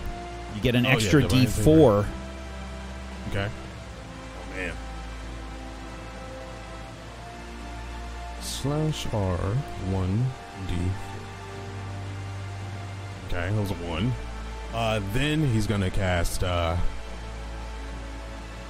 You've used a bonus action already, so if this requires a bonus action, you cannot. No, it says... When you hit a creature with a melee weapon attack, I was supposed to. Maybe I'm wrong, reading this wrong. Nope, you're good. You can use that. It's just gonna use a spell slot. Uses Divine Smite on top of it. Okay. 2d8. So he's like, I'm not done with you yet. He screams, Vandria.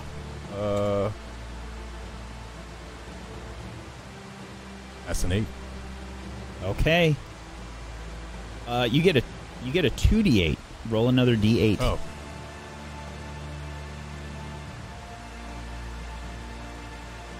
You just hit up. Up. No. Oh. Oh. Okay. There we go. That's good. A 9. Very nice. The radiant damage bleeds through. You can see it sort of cascade over the ghost for an additional 9 damage.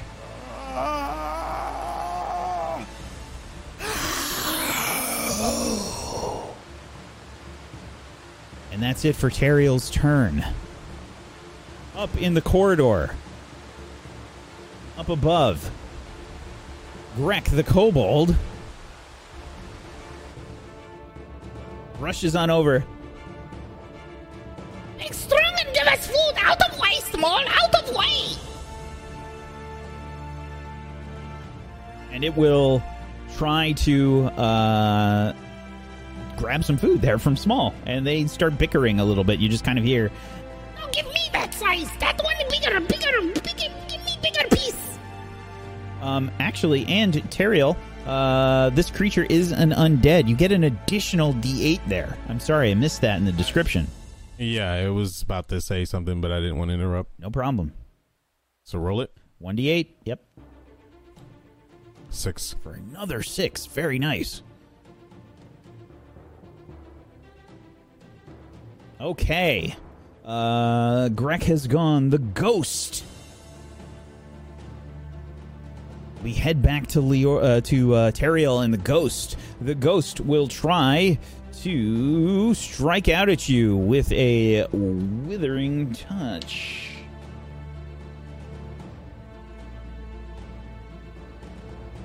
A 14 versus your AC, Teriel. Question, do I lose any AC because I stripped pieces definitely. Of armor off? I want to make sure. Yeah. Okay. What's your armor normally? Armor's at 20 right now. Minus the shield is 18, and then you stripped off... Oh, so you only have chainmail. So let's see.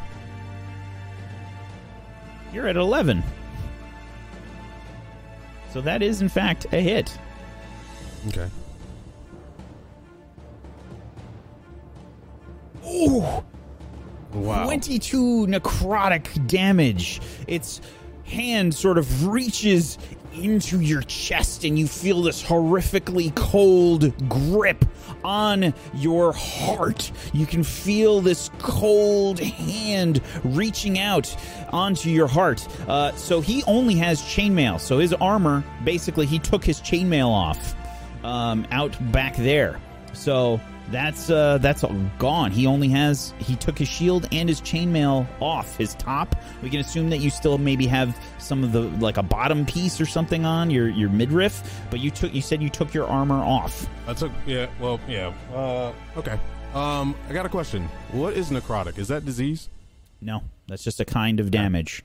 All right. So first off, the necrotic damage hits you. You can feel this cold grip on your heart and it just feels like it's spreading in your chest, and it's spreading out, and you can almost feel like it's putting out the light from you. The radiance that you have cast on your shield is dying as it reaches out and grabs. Give in. No. And he just kind of looks over at Moonbrook and takes the damage. 22, so our negative, I take the 2 from the green. Let me see, 0. Wait, why is it not going to 0? Do I have to press enter? Yeah. Yes. There we go. Oh, man. We switch to Nissa. Okay. Nissa, what do? You've got your halberd out. So, I'm still raging. Does it matter whether I do bonus action before I do main action? No, you can do any which way you want, yeah. So I focus and I let my Storm Aura go again because that can activate as a bonus action on any of my turns. I don't know if I need to like something for that.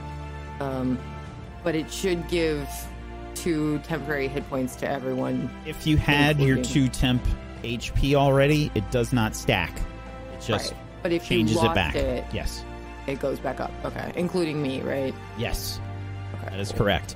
We see the rocks sort of start to shake on the ground as little tiny little cascades of electrical energy kick out in between them as the Storm Aura starts to rage from Nissa, and 2 temp HP Rolftuin and Cheppy, as well as Nissa. Then I'm gonna take my heft my halberd and two-handed and just slash at this thing like right into the center of it. Give me an attack roll with your halberd. 14. You begin to swing your halberd towards this creature, this flying horrific brain thing, and that is a hit. Splattering blood all across it. Give me some damage. For 12 slashing damage. Blood starts to drip down as part of the sort of gray matter here has sort of been damaged. There's this spreading blood that's just dripping down as it screeches. Is that it for your turn, yes. Nissa? That's it for now. Cheppy. Cheppy is going to move around to the back over here, and she's just going to try and shoot an Eldritch Blast at the arm of the tentacle that's like grabbing Wolftuin. Okay. This, on, so Jenny. You can do that. I'm gonna say that's a called shot. Called? Yeah. As in? It's gonna. You have disadvantage basically on the attack if you want to do it. You're aiming for a very specific part, trying to free Rolftuin. You can aim just for the Grell if you like. Then you won't have disadvantage. Can I aim in the area that the arm is on him? Yeah, you're like, basically. So it was like a shoulder kind of thing. Yeah, because what like, you're trying to what you're trying to do by doing like a called shot is you're trying to do 2 actions in one. That's kind of what's happening. So if you just attack the thing, you're fine. You can just roll a regular attack. All right, I'll do that then. Okay. Try to get this. Oh my god! The Eldritch Blast tries to kick out, but again, Cheppy, you're finding yourself having difficulty as you aim towards the Grell. It sort of maybe floats the other way as you can see Nissa getting ready to strike at this thing again, and you just kind of slip, and you just hear more.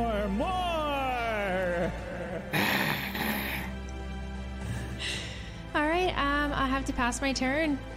Okay. Zerk, the courageous kobold, even though chat can't see him, Begins to rush away. Zerk not going to die! Zerk run away from big strong'uns! Zerk run away! What is happening? Zerk rushes up in front of you, Leoric, and you can see Zerk sort of looking around. What is happening? What is going on? Is that food? And Zerk looks like he's trying to shove the other kobolds out of the way. Give Zerk food! Give Zerk food! And now, the Grell's turn. That food move was the best thing you could have possibly done, Leoric. That's an A+ solution for your problem. That was excellent. The Grell, still grabbing Rolftuin, is going to keep striking Rolftuin. Since it already has you in its tentacles, it will try and squeeze with its tentacles. 16 versus your AC, Rolftuin, is a hit. It's an auto crit, is it? Because it is an paralyzed auto crit. It is. Rolftuin, no, he's no longer paralyzed. He's not paralyzed anymore. No. Yeah, he broke it last at the end of his last turn, but it is still a hit, and it still sucks. 12 piercing damage. We see the wolf-like shape of Rolftuin change back into the shape of Raytuin.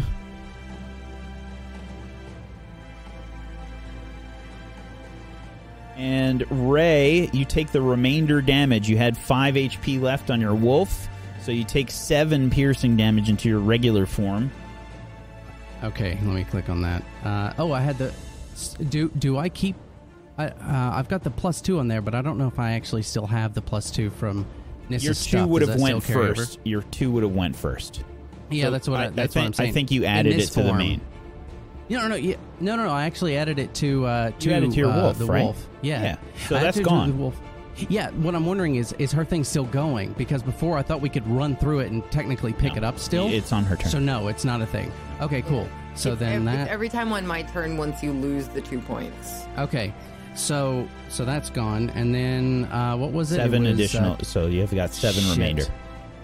If you just do -7, it does it? Yeah. Yeah, okay, cool. So, yeah. All right. And I need a con save. And that one is actually me this time. So...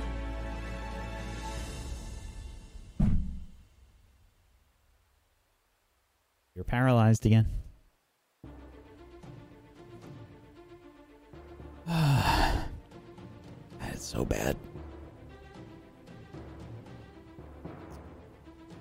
It will then get to attack with its beak, and it is an automatic crit, unfortunately, as you are now paralyzed.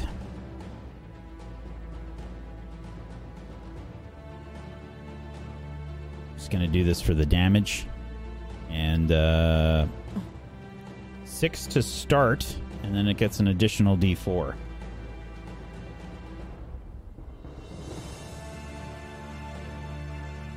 So 7 more damage comes your way as it strikes out with its beak.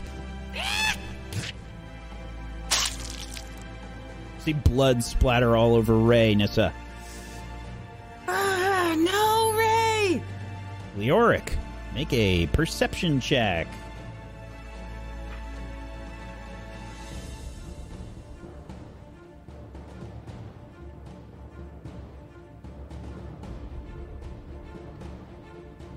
Okay. It's your turn, Leoric.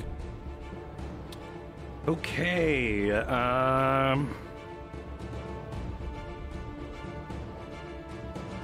Meta question. I sneak by them. I would have to do a stealth check or get attacked. Most likely. This is probably most likely the answer. Okay. I'm going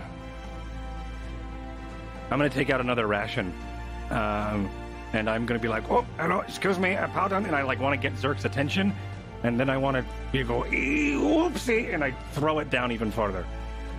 Okay. Give me a persuasion check with advantage. Crap. 21. You toss the food. And Zerk looks at you. Big stomach? Yeah, that is my last one. Yeah. Ah! Zerk reaches out, tries to grab it from the air, and it sails past further down the little corridor over there. Actually, I want to rewind. I want to actually instead throw it. I want to actually just like hold it above him and scoot around him, and then give it to him as I. So instead of throwing it, I just want to shuffle to here with it in my hand. Okay. And then there you go. And then is that cool? Can I do that? Yes. All right, sweet. Can I then move? Just because you got a 21 on the persuasion. All right, great. And it was a 21 persuasion for whack, not the monster. All right, and then could I also do a move? You also have a movement, yes. Okay, great. I will then do my move. 1, 2, 3, 4, 5. One more square into the stair level. Okay. Bring it back down. Thank you. See the Auric sort of try to rush back down. Sweet. Towards the lower level.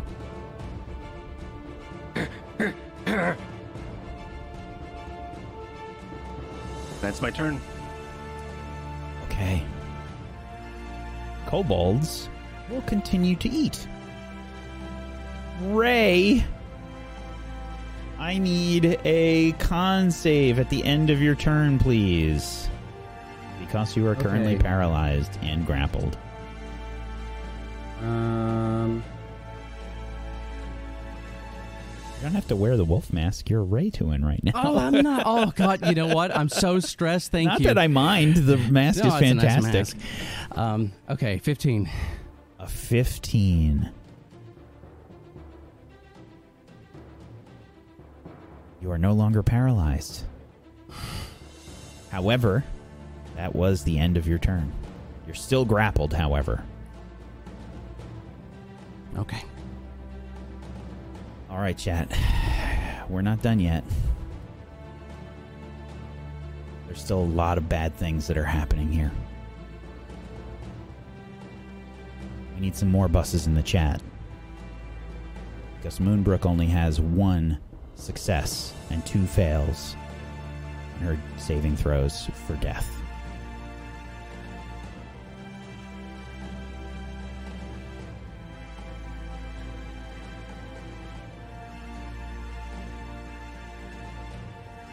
Moonbrook, please make a death saving throw.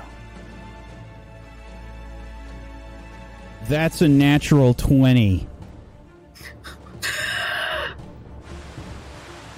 With a deep breath, Moonbrook returns to consciousness with 1 HP. You still have an action. You still have your actions.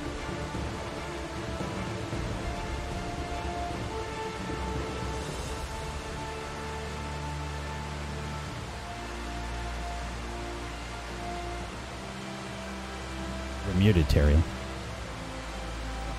Oh, sorry. I want to stand up and scoot into the cavern that Leoric was in. You just sort of stand up, and maybe just out of the corner of your eye, Teriel, you see Moonbrook just barely pull herself up and move beyond your sight. Leoric. And that'll be my turn. That was all you, chat. Well done. You saved Moonbrook from the brink of death. Ariel.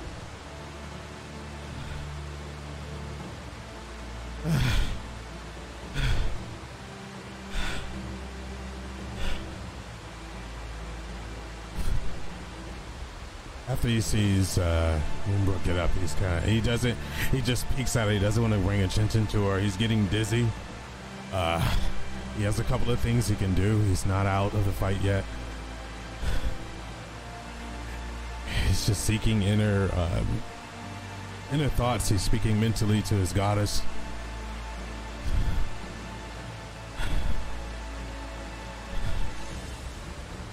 Fine. I got a good question because I'm still learning. Class actions do count as, or class skills do count as an action, correct? It will say whatever the ability or spell or anything is, what kind of a move it is, if it's an action. If it says nothing, if it doesn't say bonus action, if it doesn't say action or reaction, then it's a free movement. Okay. Then Lay on Hands. I'm going to cast the full Lay on Hands. It doesn't have anything. It's just a class skill. Yes. So Lay on Hands. Let's just double check this.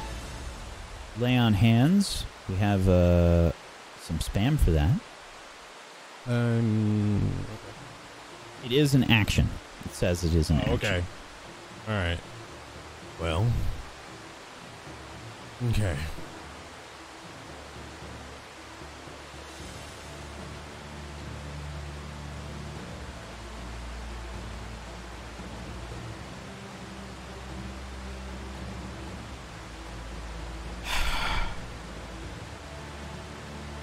I'm torn.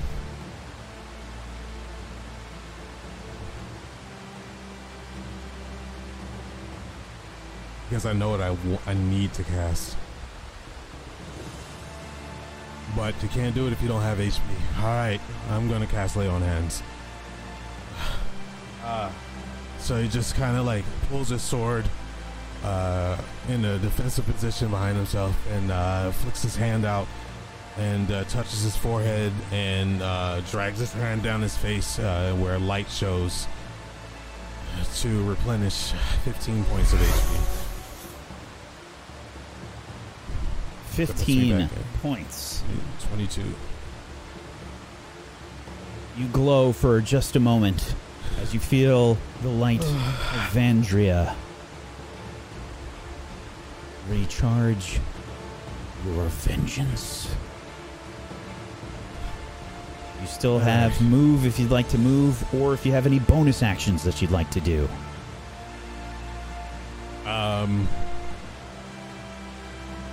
It doesn't say if Channel Divinity needs to be recast or not. So, and I'm not attack. I think it only gives me an attack, and it lasts for 1 minute. Okay, so you said that's the equivalent. It's the equivalent of 10 turns. They've got 9 left. Okay, yeah. Nope. And what I want to do is an action, so... if I move forward, I'm in reach of the ghost, and I'm not trying to move back because that will bring attention to Moonbrook, so stay where I am. Okay. The kobold's up above. Still chowing down. Best move that you could have done. I'm so proud of you, Myth. The ghost, unfortunately, gets to go next. Oh. You. And we'll try and strike out at you, Teriel, with a Withering Touch. Now, I saw some confusion over the armor. So... took your chainmail off before. I just want to clarify, because you can't really take part of your armor off. It would have had to been, you would have had to take it all off. Really, the the chainmail is a mail that you wear over like a long shirt that you have belted on.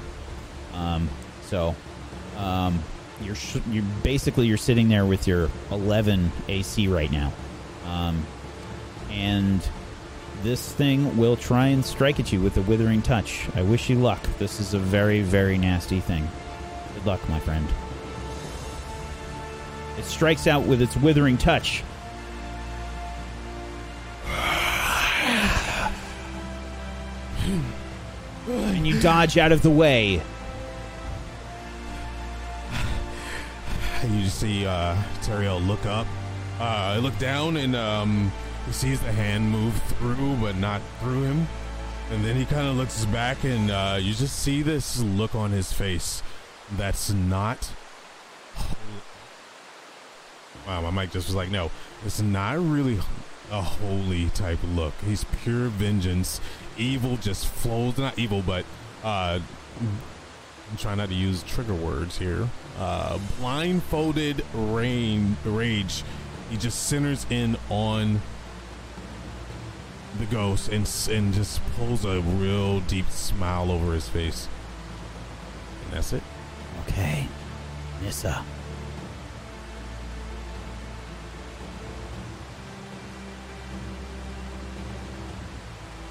I'm still raging. I just go Rah!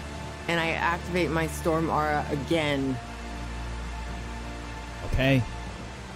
The Storm Aura sort of kicks down across the ground, and we see the electrical charge sort of build up between the pebbles and sort of kick out amongst Raytuin and yourself. Cheppy is no longer in the aura.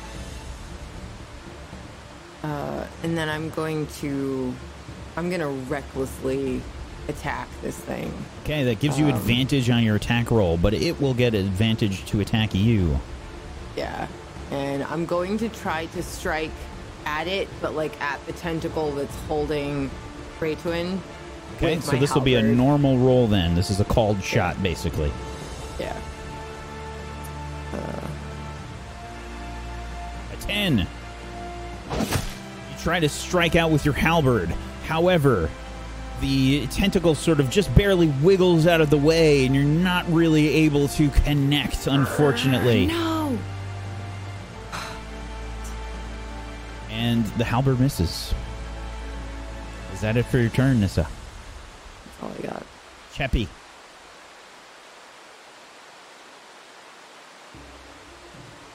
We canceled out the advantage because that was a called shot specifically trying to free Raytuin. Yeah. That's why I recklessly attacked.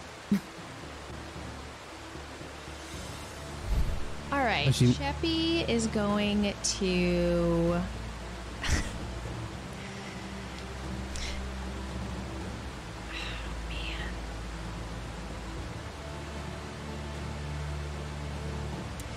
All right, Cheppy is going to cast Bonfire underneath the creature's arm in the 5-foot square that its arm is hovering over.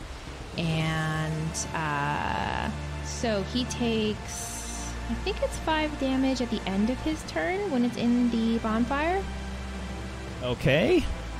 Any creature in the bonfire space when you cast the spell must succeed on a dexterity saving throw or take 1d8 fire damage.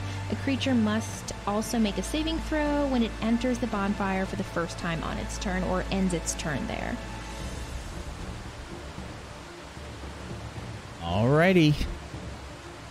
We see the fire begin to form underneath the tentacles of Raytuin, and we can hear the fire starting to crackle as the embers begin to kick up, and we can see like a slight reaction from this thing as the tentacle starts to cook. Is that it for your turn, Cheppy? No. She's also going to move back into the cave. Run if you get free! And she's going to stay here. And that's the end of her turn.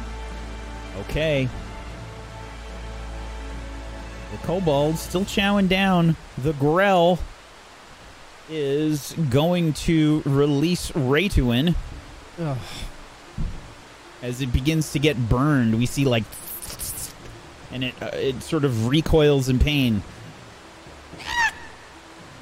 And it will, I think, look towards Nissa and try and strike out with its tentacles towards you, Nissa.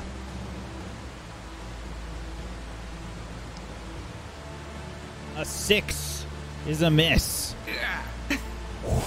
The tentacles slide out, but you sort of bat them away with your halberd. Oh, actually, no, I'm sorry. It has advantage because you attack recklessly. My bad. Nope. Still a miss. And it will then try to. Is that a crit miss? No, it's the first one because it had advantage. And let's see. It will then try to move up, and will then try and attack you with its beak, Nissa. 13 versus your AC. Oh. It misses with its beak. I think you just kind of like hold up the staff part of your halberd and just kind of force it out of the way. Leoric, we go back to the third level. Okay, I'll keep this. Oh, okay. I want to keep this one relatively simple. Leoric's going to run down here. Hold on. He's going to see this sight. He's going to then go, Azul, save us! And then he's going to go back here and hide. But as he says that, the reverberation of his voice starts to shake free some arcane condensation as it sprinkles into the material realm and then floats over to Teriel and stick to his sword, giving him guidance. And that's my turn. You feel a familiar feeling, Teriel. Like a hand on your back that's too cold. You feel like someone is pushing you forward, holding you up.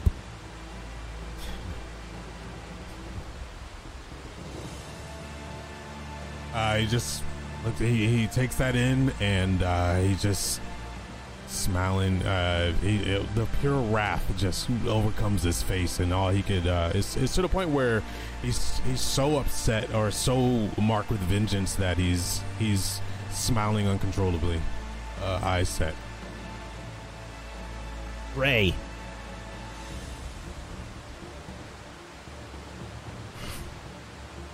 Okay. So I heard Cheppy yell, "Run!" Oh fuck! If I move, is it an attack of opportunity? Because I'm right there. If you move out of melee range of this creature,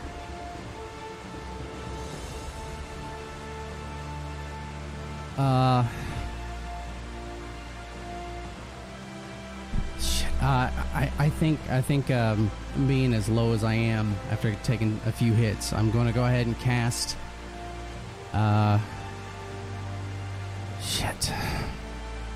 think I'm going to cast Cure Wounds on myself. God, I just don't know if I want to do it at first or second level. I'm going to do it at first level. Okay.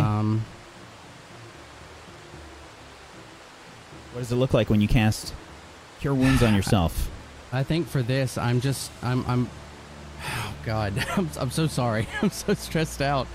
So I'm going to start chanting in Druidic, and I'm going to wrap my hands like wherever I can find any sort of damage, and I'm chanting as hard as I can with my eyes closed. The name Sylvanas will come out of my mouth every so often. And just an ethereal light will just sort of glow from my hands and seep into my body, trying to pull together any damage that's there.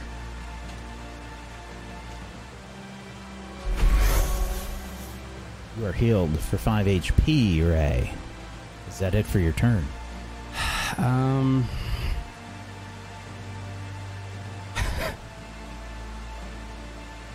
Yeah, that's it. So just something that chat pointed out that is a good reminder. Aaron is a bit nervous here, and it's his first time playing D&D.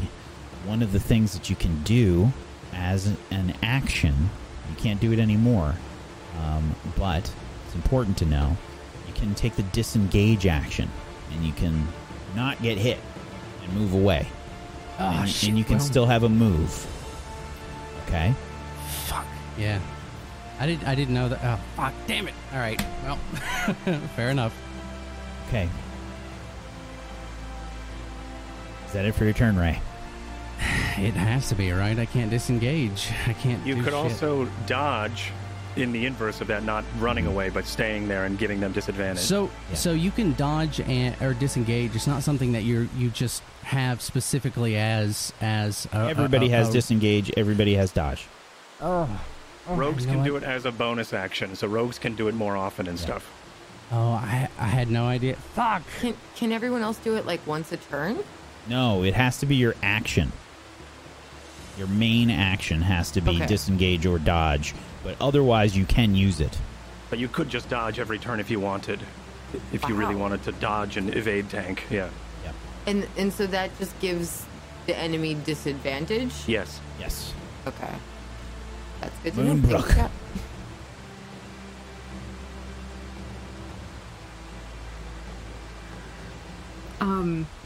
Moonbrook is going to have no idea what's going on. After catching her breath briefly, she's going to poke her head out. You can probably see like Teriel's like soaked with water from the waterfall, just sort of like glistening, and there's this light to his eyes and to his weapon, and you can see that this ghost that you thought hurt you, thought attacked you, is currently fighting with him. But conditions don't go away when we go down, right? So I'm still frightened, so I can't go to him. Technically, I'm sorry, I totally forgot, but you at the end of your turn, you would have had one at the end of your turn, so give me a wisdom saving throw for last turn. Okay.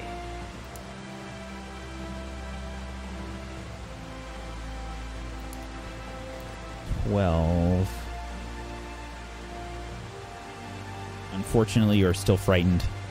So if you attack, you'll have disadvantage. Sure. Okay, with that, Moonbrook has already went down to this ghost, and she's going to back up into this corner.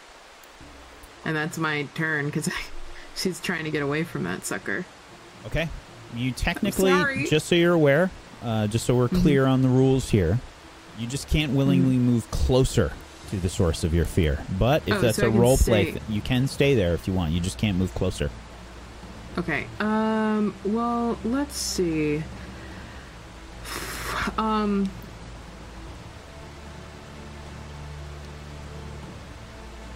Okay. As a high elf, I can cast a cantrip, which I never ever use, right?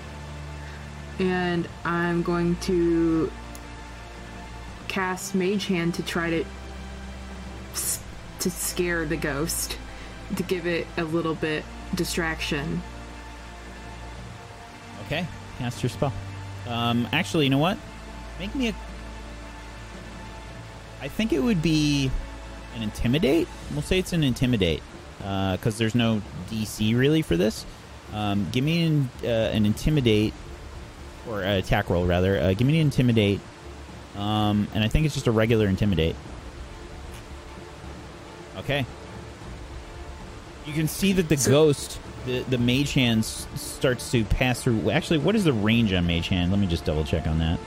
I haven't used Mage Hand in years. I don't know. Let me see if I can check the spell. I want to say it's 20 feet. How do I put it in chat? Just click the spell from the spell page. 30 feet. You're good. Okay.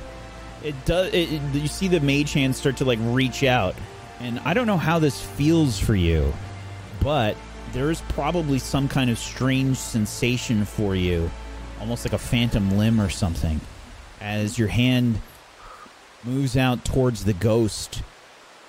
We see that it sort of turns its head sharply. Teriel, you see this. It's taken its attention off of you for a moment. Its back is facing me? Its head is turned towards the tunnel. Okay. All right. It's good. I was gonna say it's gray, like you know, Moonbrook's hair. Okay. Faye notices this, and Teriel is bound to wrath and vengeance right now, so he's going to end. Normally, I'm just making this. I'm just saying this for the chat, okay? He's ending his divine favor, and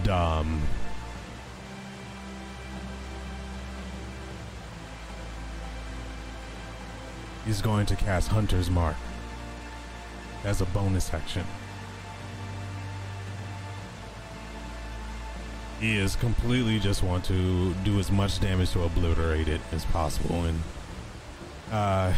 what he says is he's just like, "Let the wrath and vengeance consume me," and then he just puts a mark on the target.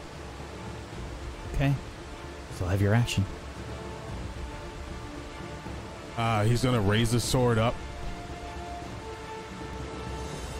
Let me go to core. And he's gonna raise his sword up in the sky. Now I want to make sure this is okay to use on the ghost, right? The Hunter's Mark, because I've never divined. It's good. Okay, I'm just making sure. All right. So he holds his sword up in the air, and pretty much any light that is in the area, he kind of consumes it. And you just see darkness fall over his body, and he's gonna slash out. Do I get advantage against this because it's undead, right? It is your enmity. Yes, got you. You have enmity towards this creature. Yes. It is your enemy. All right, and he's going to raise these. He can't hold it with two hands, so he's gonna raise it like this with one hand, and he's just gonna pour every ounce of judgment into his sword. I mean, I have both with advantage.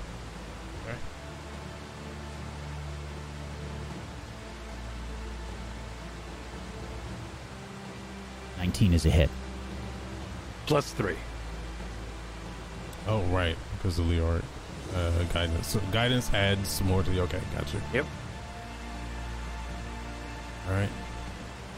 Isn't guidance just skill checks? Uh-oh. Bless is... Right. Yeah, bless is attack rolls. Okay, bless is the attack roll. Anyway, 19 is still a hit. You're still good. Thank you. Roll your damage.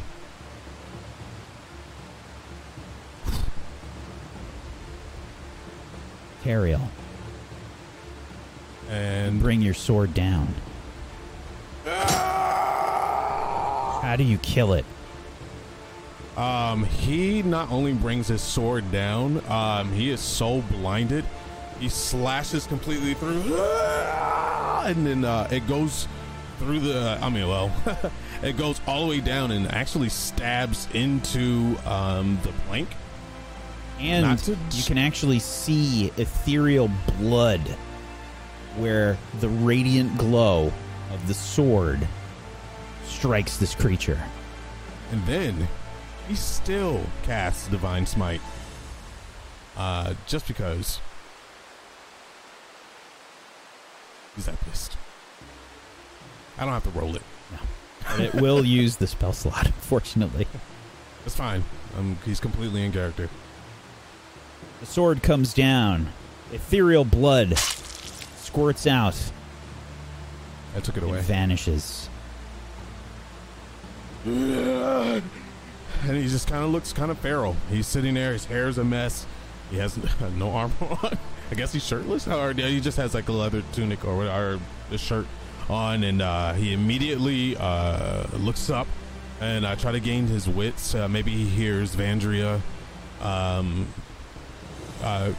congratulating, but consoling him, trying to bring him back. And your vengeance is complete.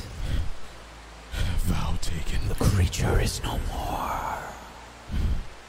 He just feels shivers down his spine, and then he kind of snaps, and he runs over to Moonbrook. And he looks at her, and he says to her, "Sionadel," which in Elven, in the D&D world, means Moonbrook.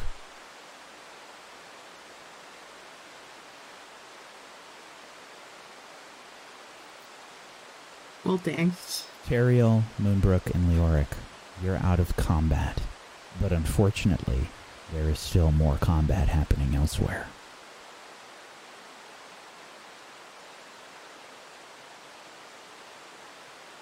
Nissa.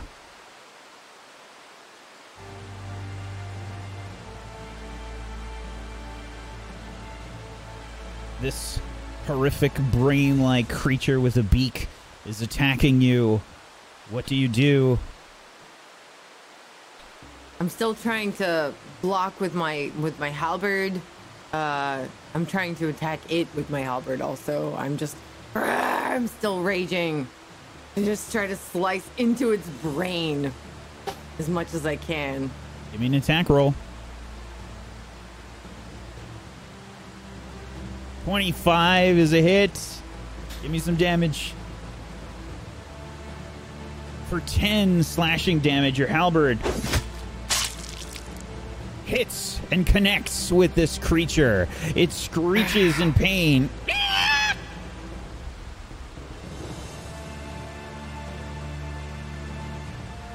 And it takes damage. Is that it for your turn?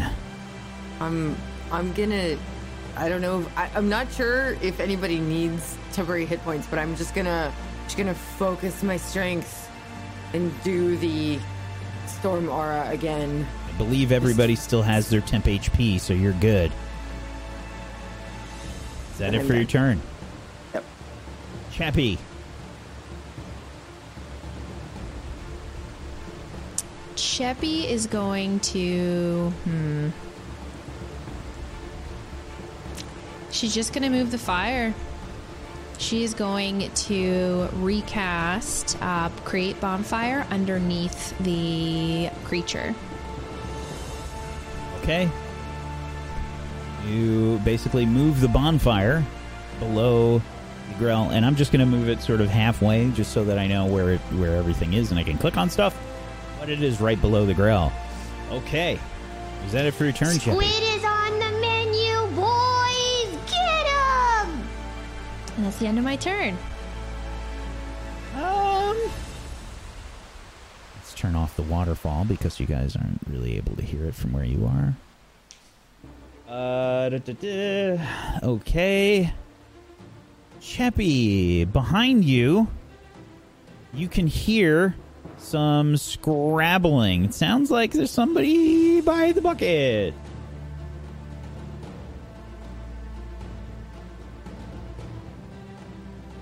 Okay. The Grell will try to move. It is still technically in melee range as it moves up, trying to avoid the fire that is underneath it now. And it will try to attack Raytuin with its tentacles.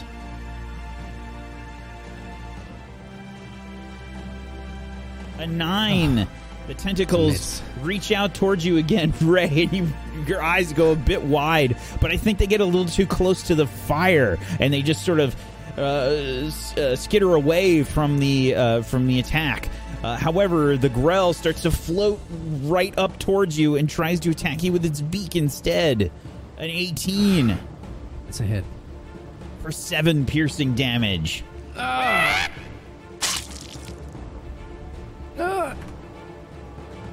Oh, actually. Remember to take away your temp HP first. Nope. And that will be it for the Grell's turn. There's more scrabbling behind you, Chappie. Ray, it's your turn. Oh, okay. I'm so confused. Because Chappie was like, run, and then she's like, you know, this is on the menu, so I'm just... Oh, God, I'm just going to say real fast. Do I hit it? Or do I run? You can respond quickly. If you're hurt, run! Okay. I'm going to disengage. Okay. You can disengage, and basically you can take your movement and not get any attacks of opportunity against you. I think I would probably run behind Nissa, but in front of Chappie. Okay. And Can I still do a bonus action? Because if you have a bonus action, yeah, absolutely. Okay. I'm gonna cast Shillelagh. As we get the casting of Shillelagh, what does it look like? I'm gonna hold my staff in the air and I'm going to scream Shillelagh! And this light that emanates from this staff, it is blinding for a split second like a bolt of lightning, and the staff is glowing green and pulsating. That's it for your turn, Ray. Nissa.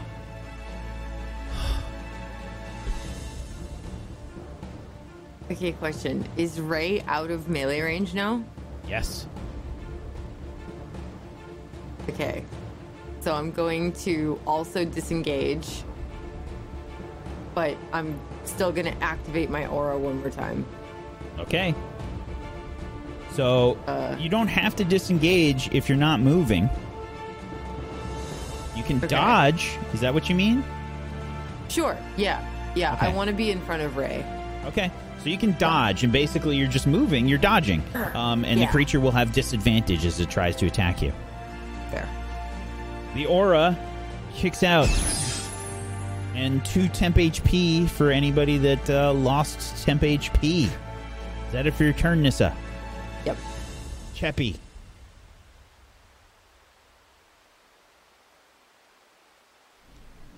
All right, Cheppy's going to see everyone disengaging, so she's going to move the bonfire underneath the creature again, and she's gonna book it.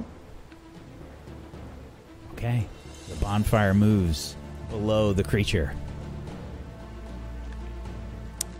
10, 15, 20, 25, 30. I'm gonna move down to here. Okay, Cheppy, as you continue moving down that way, you can see kobolds up above. They have the bucket. The rope is... I'll tell you what, Cheppy.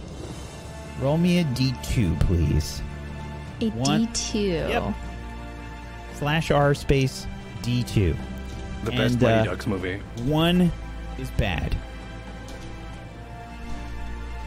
The rope is not there. Mother of God.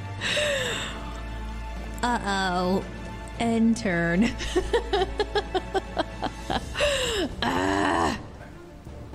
Grell tries to strike out at you again, Nissa. It has disadvantage as you are dodging. It will try to attack with its tentacles.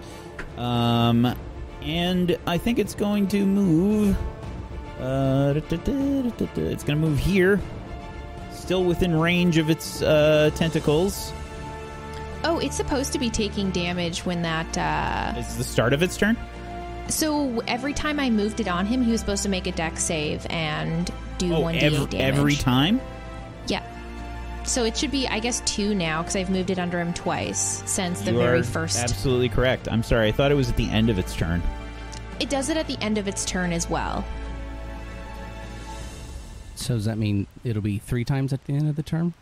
It keeps moving out of it, so if he stays in it, if it stays there, yeah. Okay. Yeah. So we need dex saves, you said? And yep, 2 dex saves. What's the target DC? 13. These are normal. 1 fail. And 1 success. Sweet. So 1d8. You can roll the damage if you like. I think that's it. 7 damage? That's correct. 7 damage. Sweet. It does count. Okay. It will still try to attack Nissa. 19 versus your AC. Ooh, that hits. For 3 piercing, and I need a con save.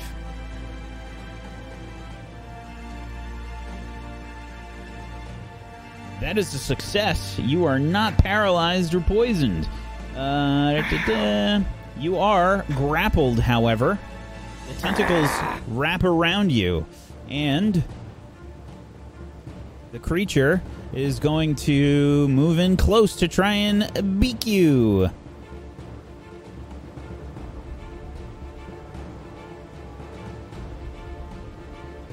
Does it do 3 damage? No. Okay. The first attack did. It was a 3. And then this is still with disadvantage. A 17 versus your AC. That hits.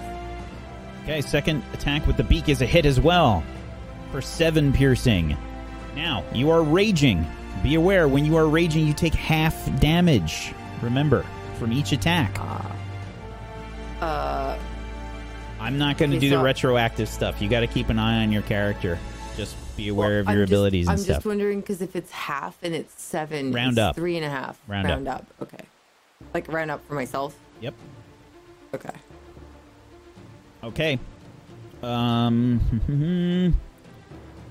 So, and it would have been the first one, too. So you take 1... rounded up, it was 1.5 rounded up, so that's a 2 and then a 3 rounded up to 4. Okay, so I did the full 3, so it would be, I think it would be that. I think you just have enough. 1 more HP. Okay. Okay. But just keep an eye on that one stuff. One more than that? Wait, you have 1 more health. Okay. Okay. That is it for the Grell's turn. Ray. Seeing Nissa hurt, I'm going to cast. I'm going to cast Cure Wounds at level 2 on her.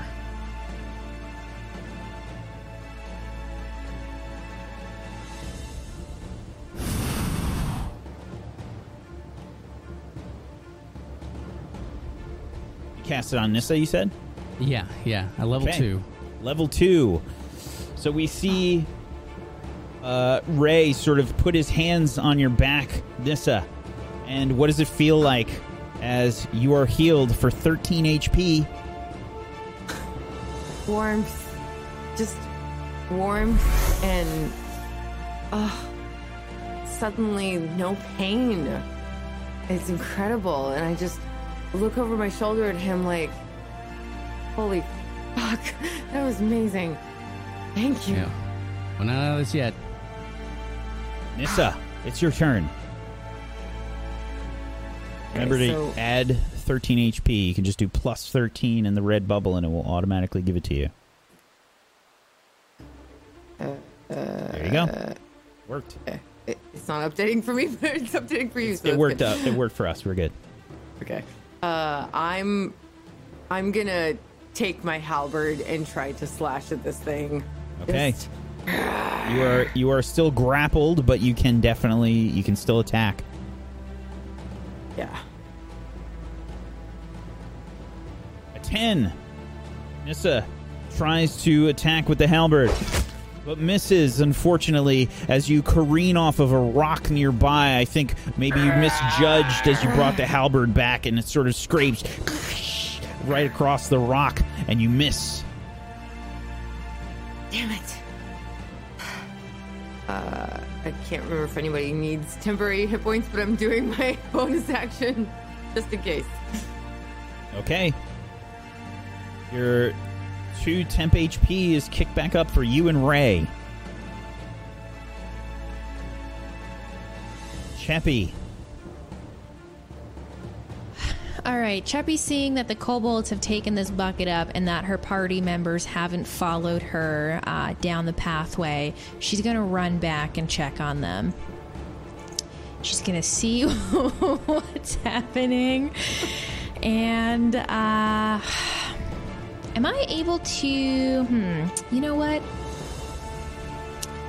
We're just going to burn this thing some more. I'm going to move Create Bonfire underneath it again. For another dex check. DC 13.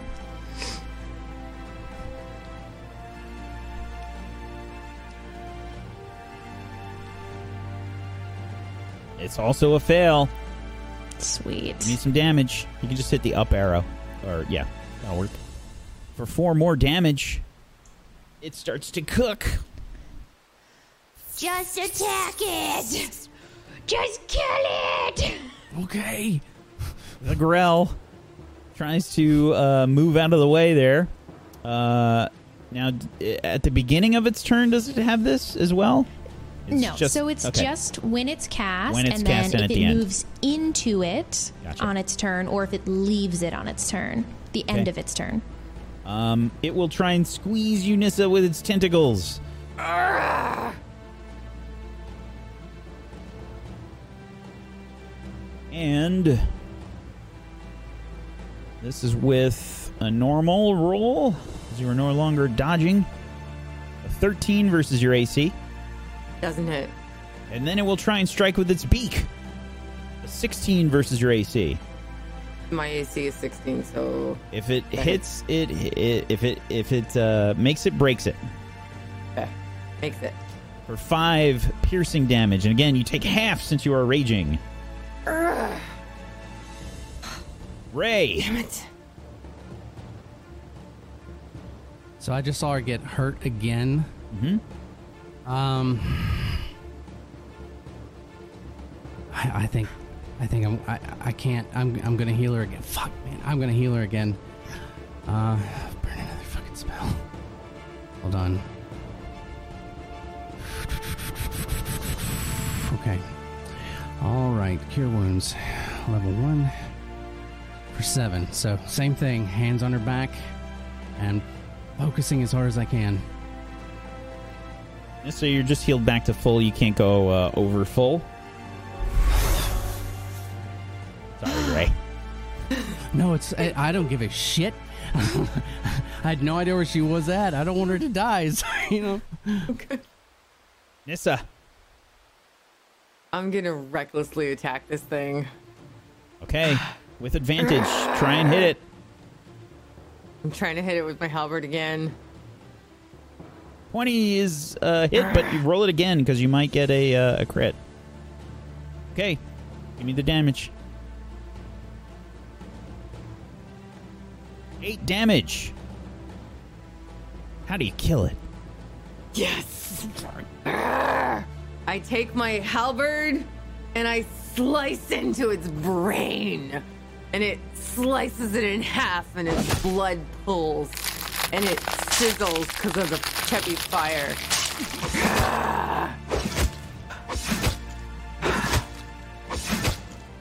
Slicing, even as it continues to fall to the ground, screeching in pain. Yes. Falls to the ground. And you are all out of combat. Chevy is just like that meme. She's standing there like like just freaking out with what just happened. Ray's has glomped essentially Nissa around the midsection because I imagine she's quite a bit taller than I am. And that's about it.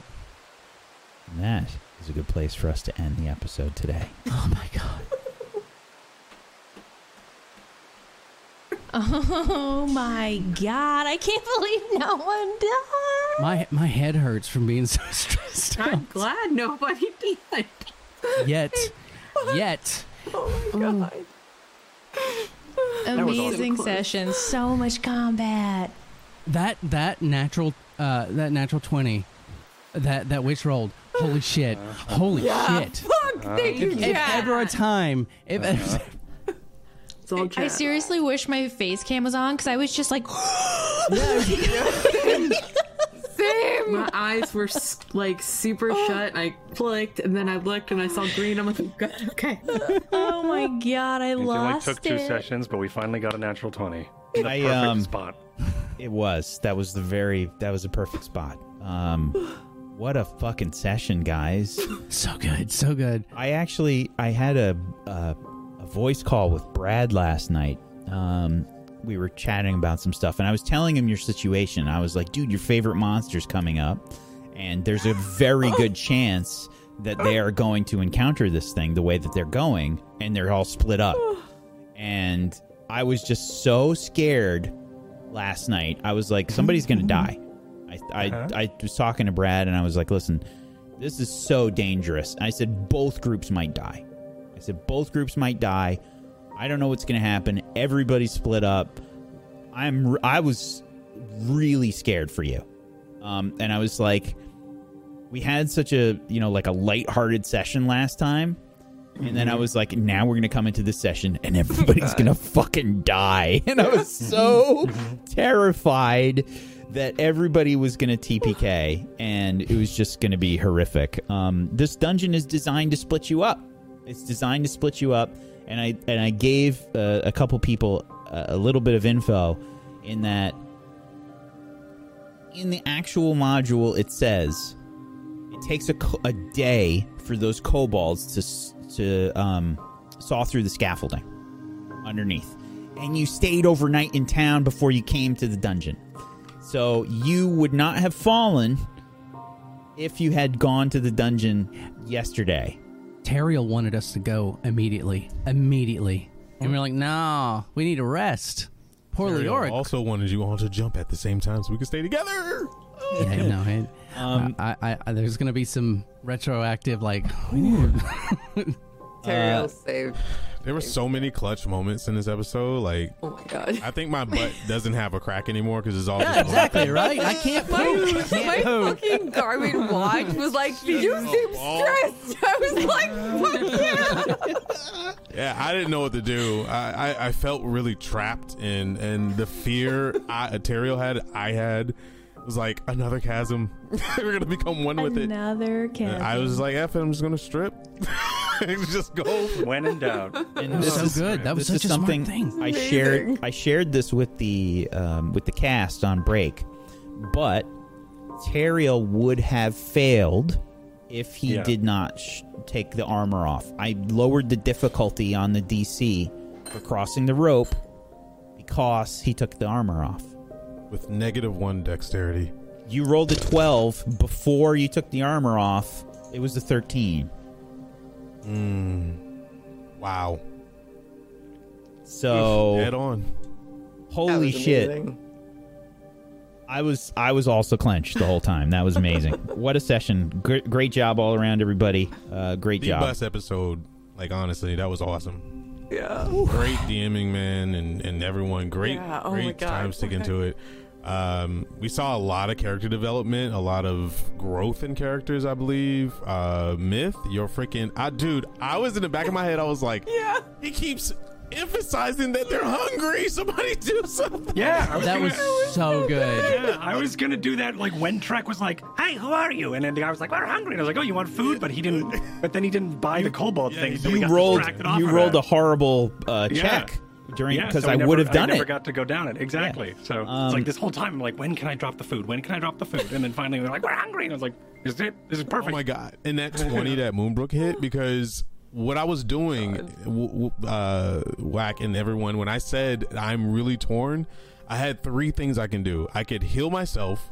I could try to run past, take damage, and get up Moonbrook, or I can cast Protect from Good and Evil, which would have made disadvantage rolls. It was risky, but it was a safer pull. But man, thank goodness she got up, because she would have to make another saving throw before I can get over to her. Ugh. Oh yeah, it was close. Thank you, chat, for your good vibes. I'm just happy. Seriously, I will say, Wack, I'm super happy that you stuck to your guns.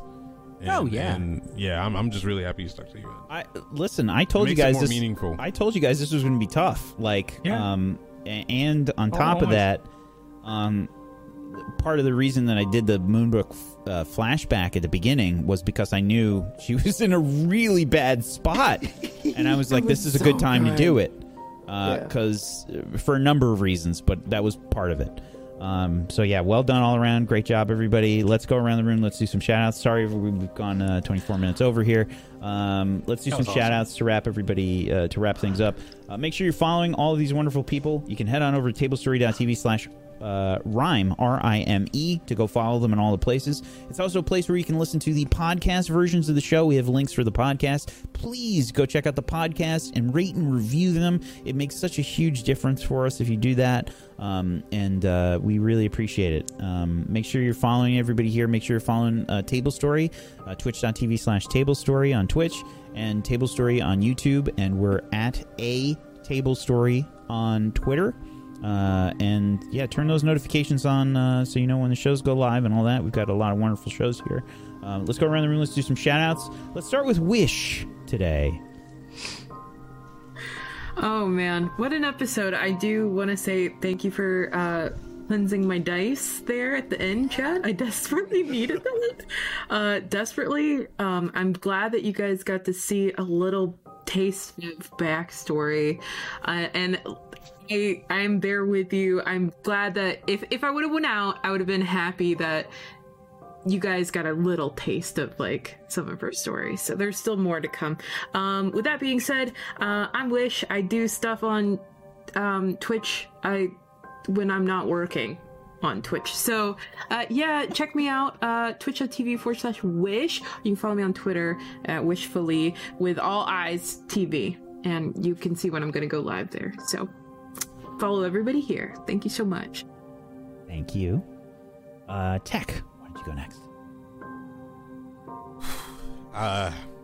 I'm Technique. You call me Frank as well. A lot of people do. I don't know what I am or who I am right now. Play Tariel, and got to see a couple different sides of Tariel, and I would like to point out the clutchness because I like to talk about it. The fact that Vandria spoke to Tariel pulled him over there because he was not feeling it. Nothing towards Moonbrook. It was just a fear of the chasm. And he will never admit it. Two of them. Yeah, one of his backstory things that's in our cards is that he will eat his armor before he's wrong or yours. So he did not want to go, but that was so clutch and epic. It wasn't planned, wasn't scripted. It was awesome. Anyway, I host. I'm in acting classes, so my streams might be a little off here and there, but I do let people know way beforehand. Those classes are now over for now until I think the end of March. So you can come find me over on my channel. Go to Twitter and find out when I'm streaming. I'll be streaming after this, crazily enough, even though I have literally sucked out my soul today from this episode. And yeah, you can follow me on Twitter at Technique, and that's no U, no E at the end, just a Q and TV, and Technique only, no U, no E on Twitch, as you see in the chat. Thank you for having me, and this is one of the experiences I can check off a bucket list, being able to be here with Table Story with all these wonderful people. Thank you so much, buddy. Aaron, why don't you go next? Hi, everybody. My name is Aaron Black. I am an author. I wrote a book. It's Firewall Down, a cyberpunk detective mystery. And if you want to know more about that, you can follow me on Twitter under Aaron B. Writes. And that's it. It's all right, buddy. It's all right. You survived. You did well. You did good. Did well. But that wolf mask. Oh, seriously, so fucking amazing. Sick. Can we see it again, please? That was hot. So cool. So nice, dude. And the shillelagh. So good. Yeah, the shillelagh. Been waiting for that one for a while too. Thank you. When are you gonna make the lightning effect on your staff? When are you gonna do that for shillelagh? Yeah. Yes. So, he actually has something. Oh, that's so sick. I can't easily pull it out. But these are LEDs. Yeah, nice. Yes, sick. I gotta open my game up. It's a lot of soldering and shit, so we'll see. Dude, I love how dedicated you are, bro. Most props to you. Amazing. I appreciate it. Most literally props to you. Oh my fucking god. There you go, hammer in chat. There's your joke. Thank you, Aaron. Proxy. Hello, my name is Proxy. I play Chappy, our little frog and satyr duo. I stream Monday to Thursday on my channel. I am a leather crafter. I just opened up a business this year, and I have been making leather goods on my stream. So if you order from my website or my Etsy, you can watch me Monday to Thursday making those items. I also do roleplay here on Fridays. I fucking love it. It is amazing. That session was so good. And yeah, if you guys want to come check me out sometime over there, you can, but you can also see me here, which you should totally do. Thank you so much, Proxy. Tess, why don't you go next? Oh my god, this was... I like don't have words for this episode. Everything was so incredible. Moonbrook's scene at the start was so incredible. Leework being all scared, and heck, oh my god, Teriel and Cheppy and Ray with your incredible mask, and just everybody, and Whack, oh my god, Whack, all of the sound effects, and honestly, oh, like, yeah, it's just the crazy sounds. Holy shit. It's insane. Like, all of the voices that you do and all of the various sound effects and everything, and doing all of that while live. Like, I host the Bordercast, which is a Borderlands podcast, and it's also like a visual podcast. And I know exactly what goes into production, and it's freaking insane that you can do all of that while also like acting for all these different characters. And it's just like, you guys all blow my mind every time. And this episode, it's just incredible. So thank you for letting me be a part of it. Thank you to chat for fixing Moonbrook's dice, because literally Nissa would have broken, like permanently broken. And also I love Wish. Just thank you. Love you guys are all amazing. Thank you, chat. Thank you. All of you guys are incredible. Thank you, Whack. Yeah, I stream on my channel on Saturdays. That's it. Thank you. Thank you. Thank you for being here. I just so you know, I do turn into like just a puddle of melted brains as soon as we're done here. It's a horrible mess, and I have to clean it up after every show. But thank you so much. Myth. Hi everyone. This was awesome. I'm Myth, Mythmatic or Cord. It's funny, Whack, you said that you were worried that we weren't going to make it through, but I knew the whole time we were going to make it, because we are professionals. Sure. Speaking of professionals, I am a professional actor and voice actor and role player. Thanks for having me, and I love playing along, and I stream also on my channel as well. I'll let you on a little secret. I hate this part of the show because I hate talking about myself. So come follow my stuff, check me out, and then talk about me so I don't have to do it. Yes. That's me.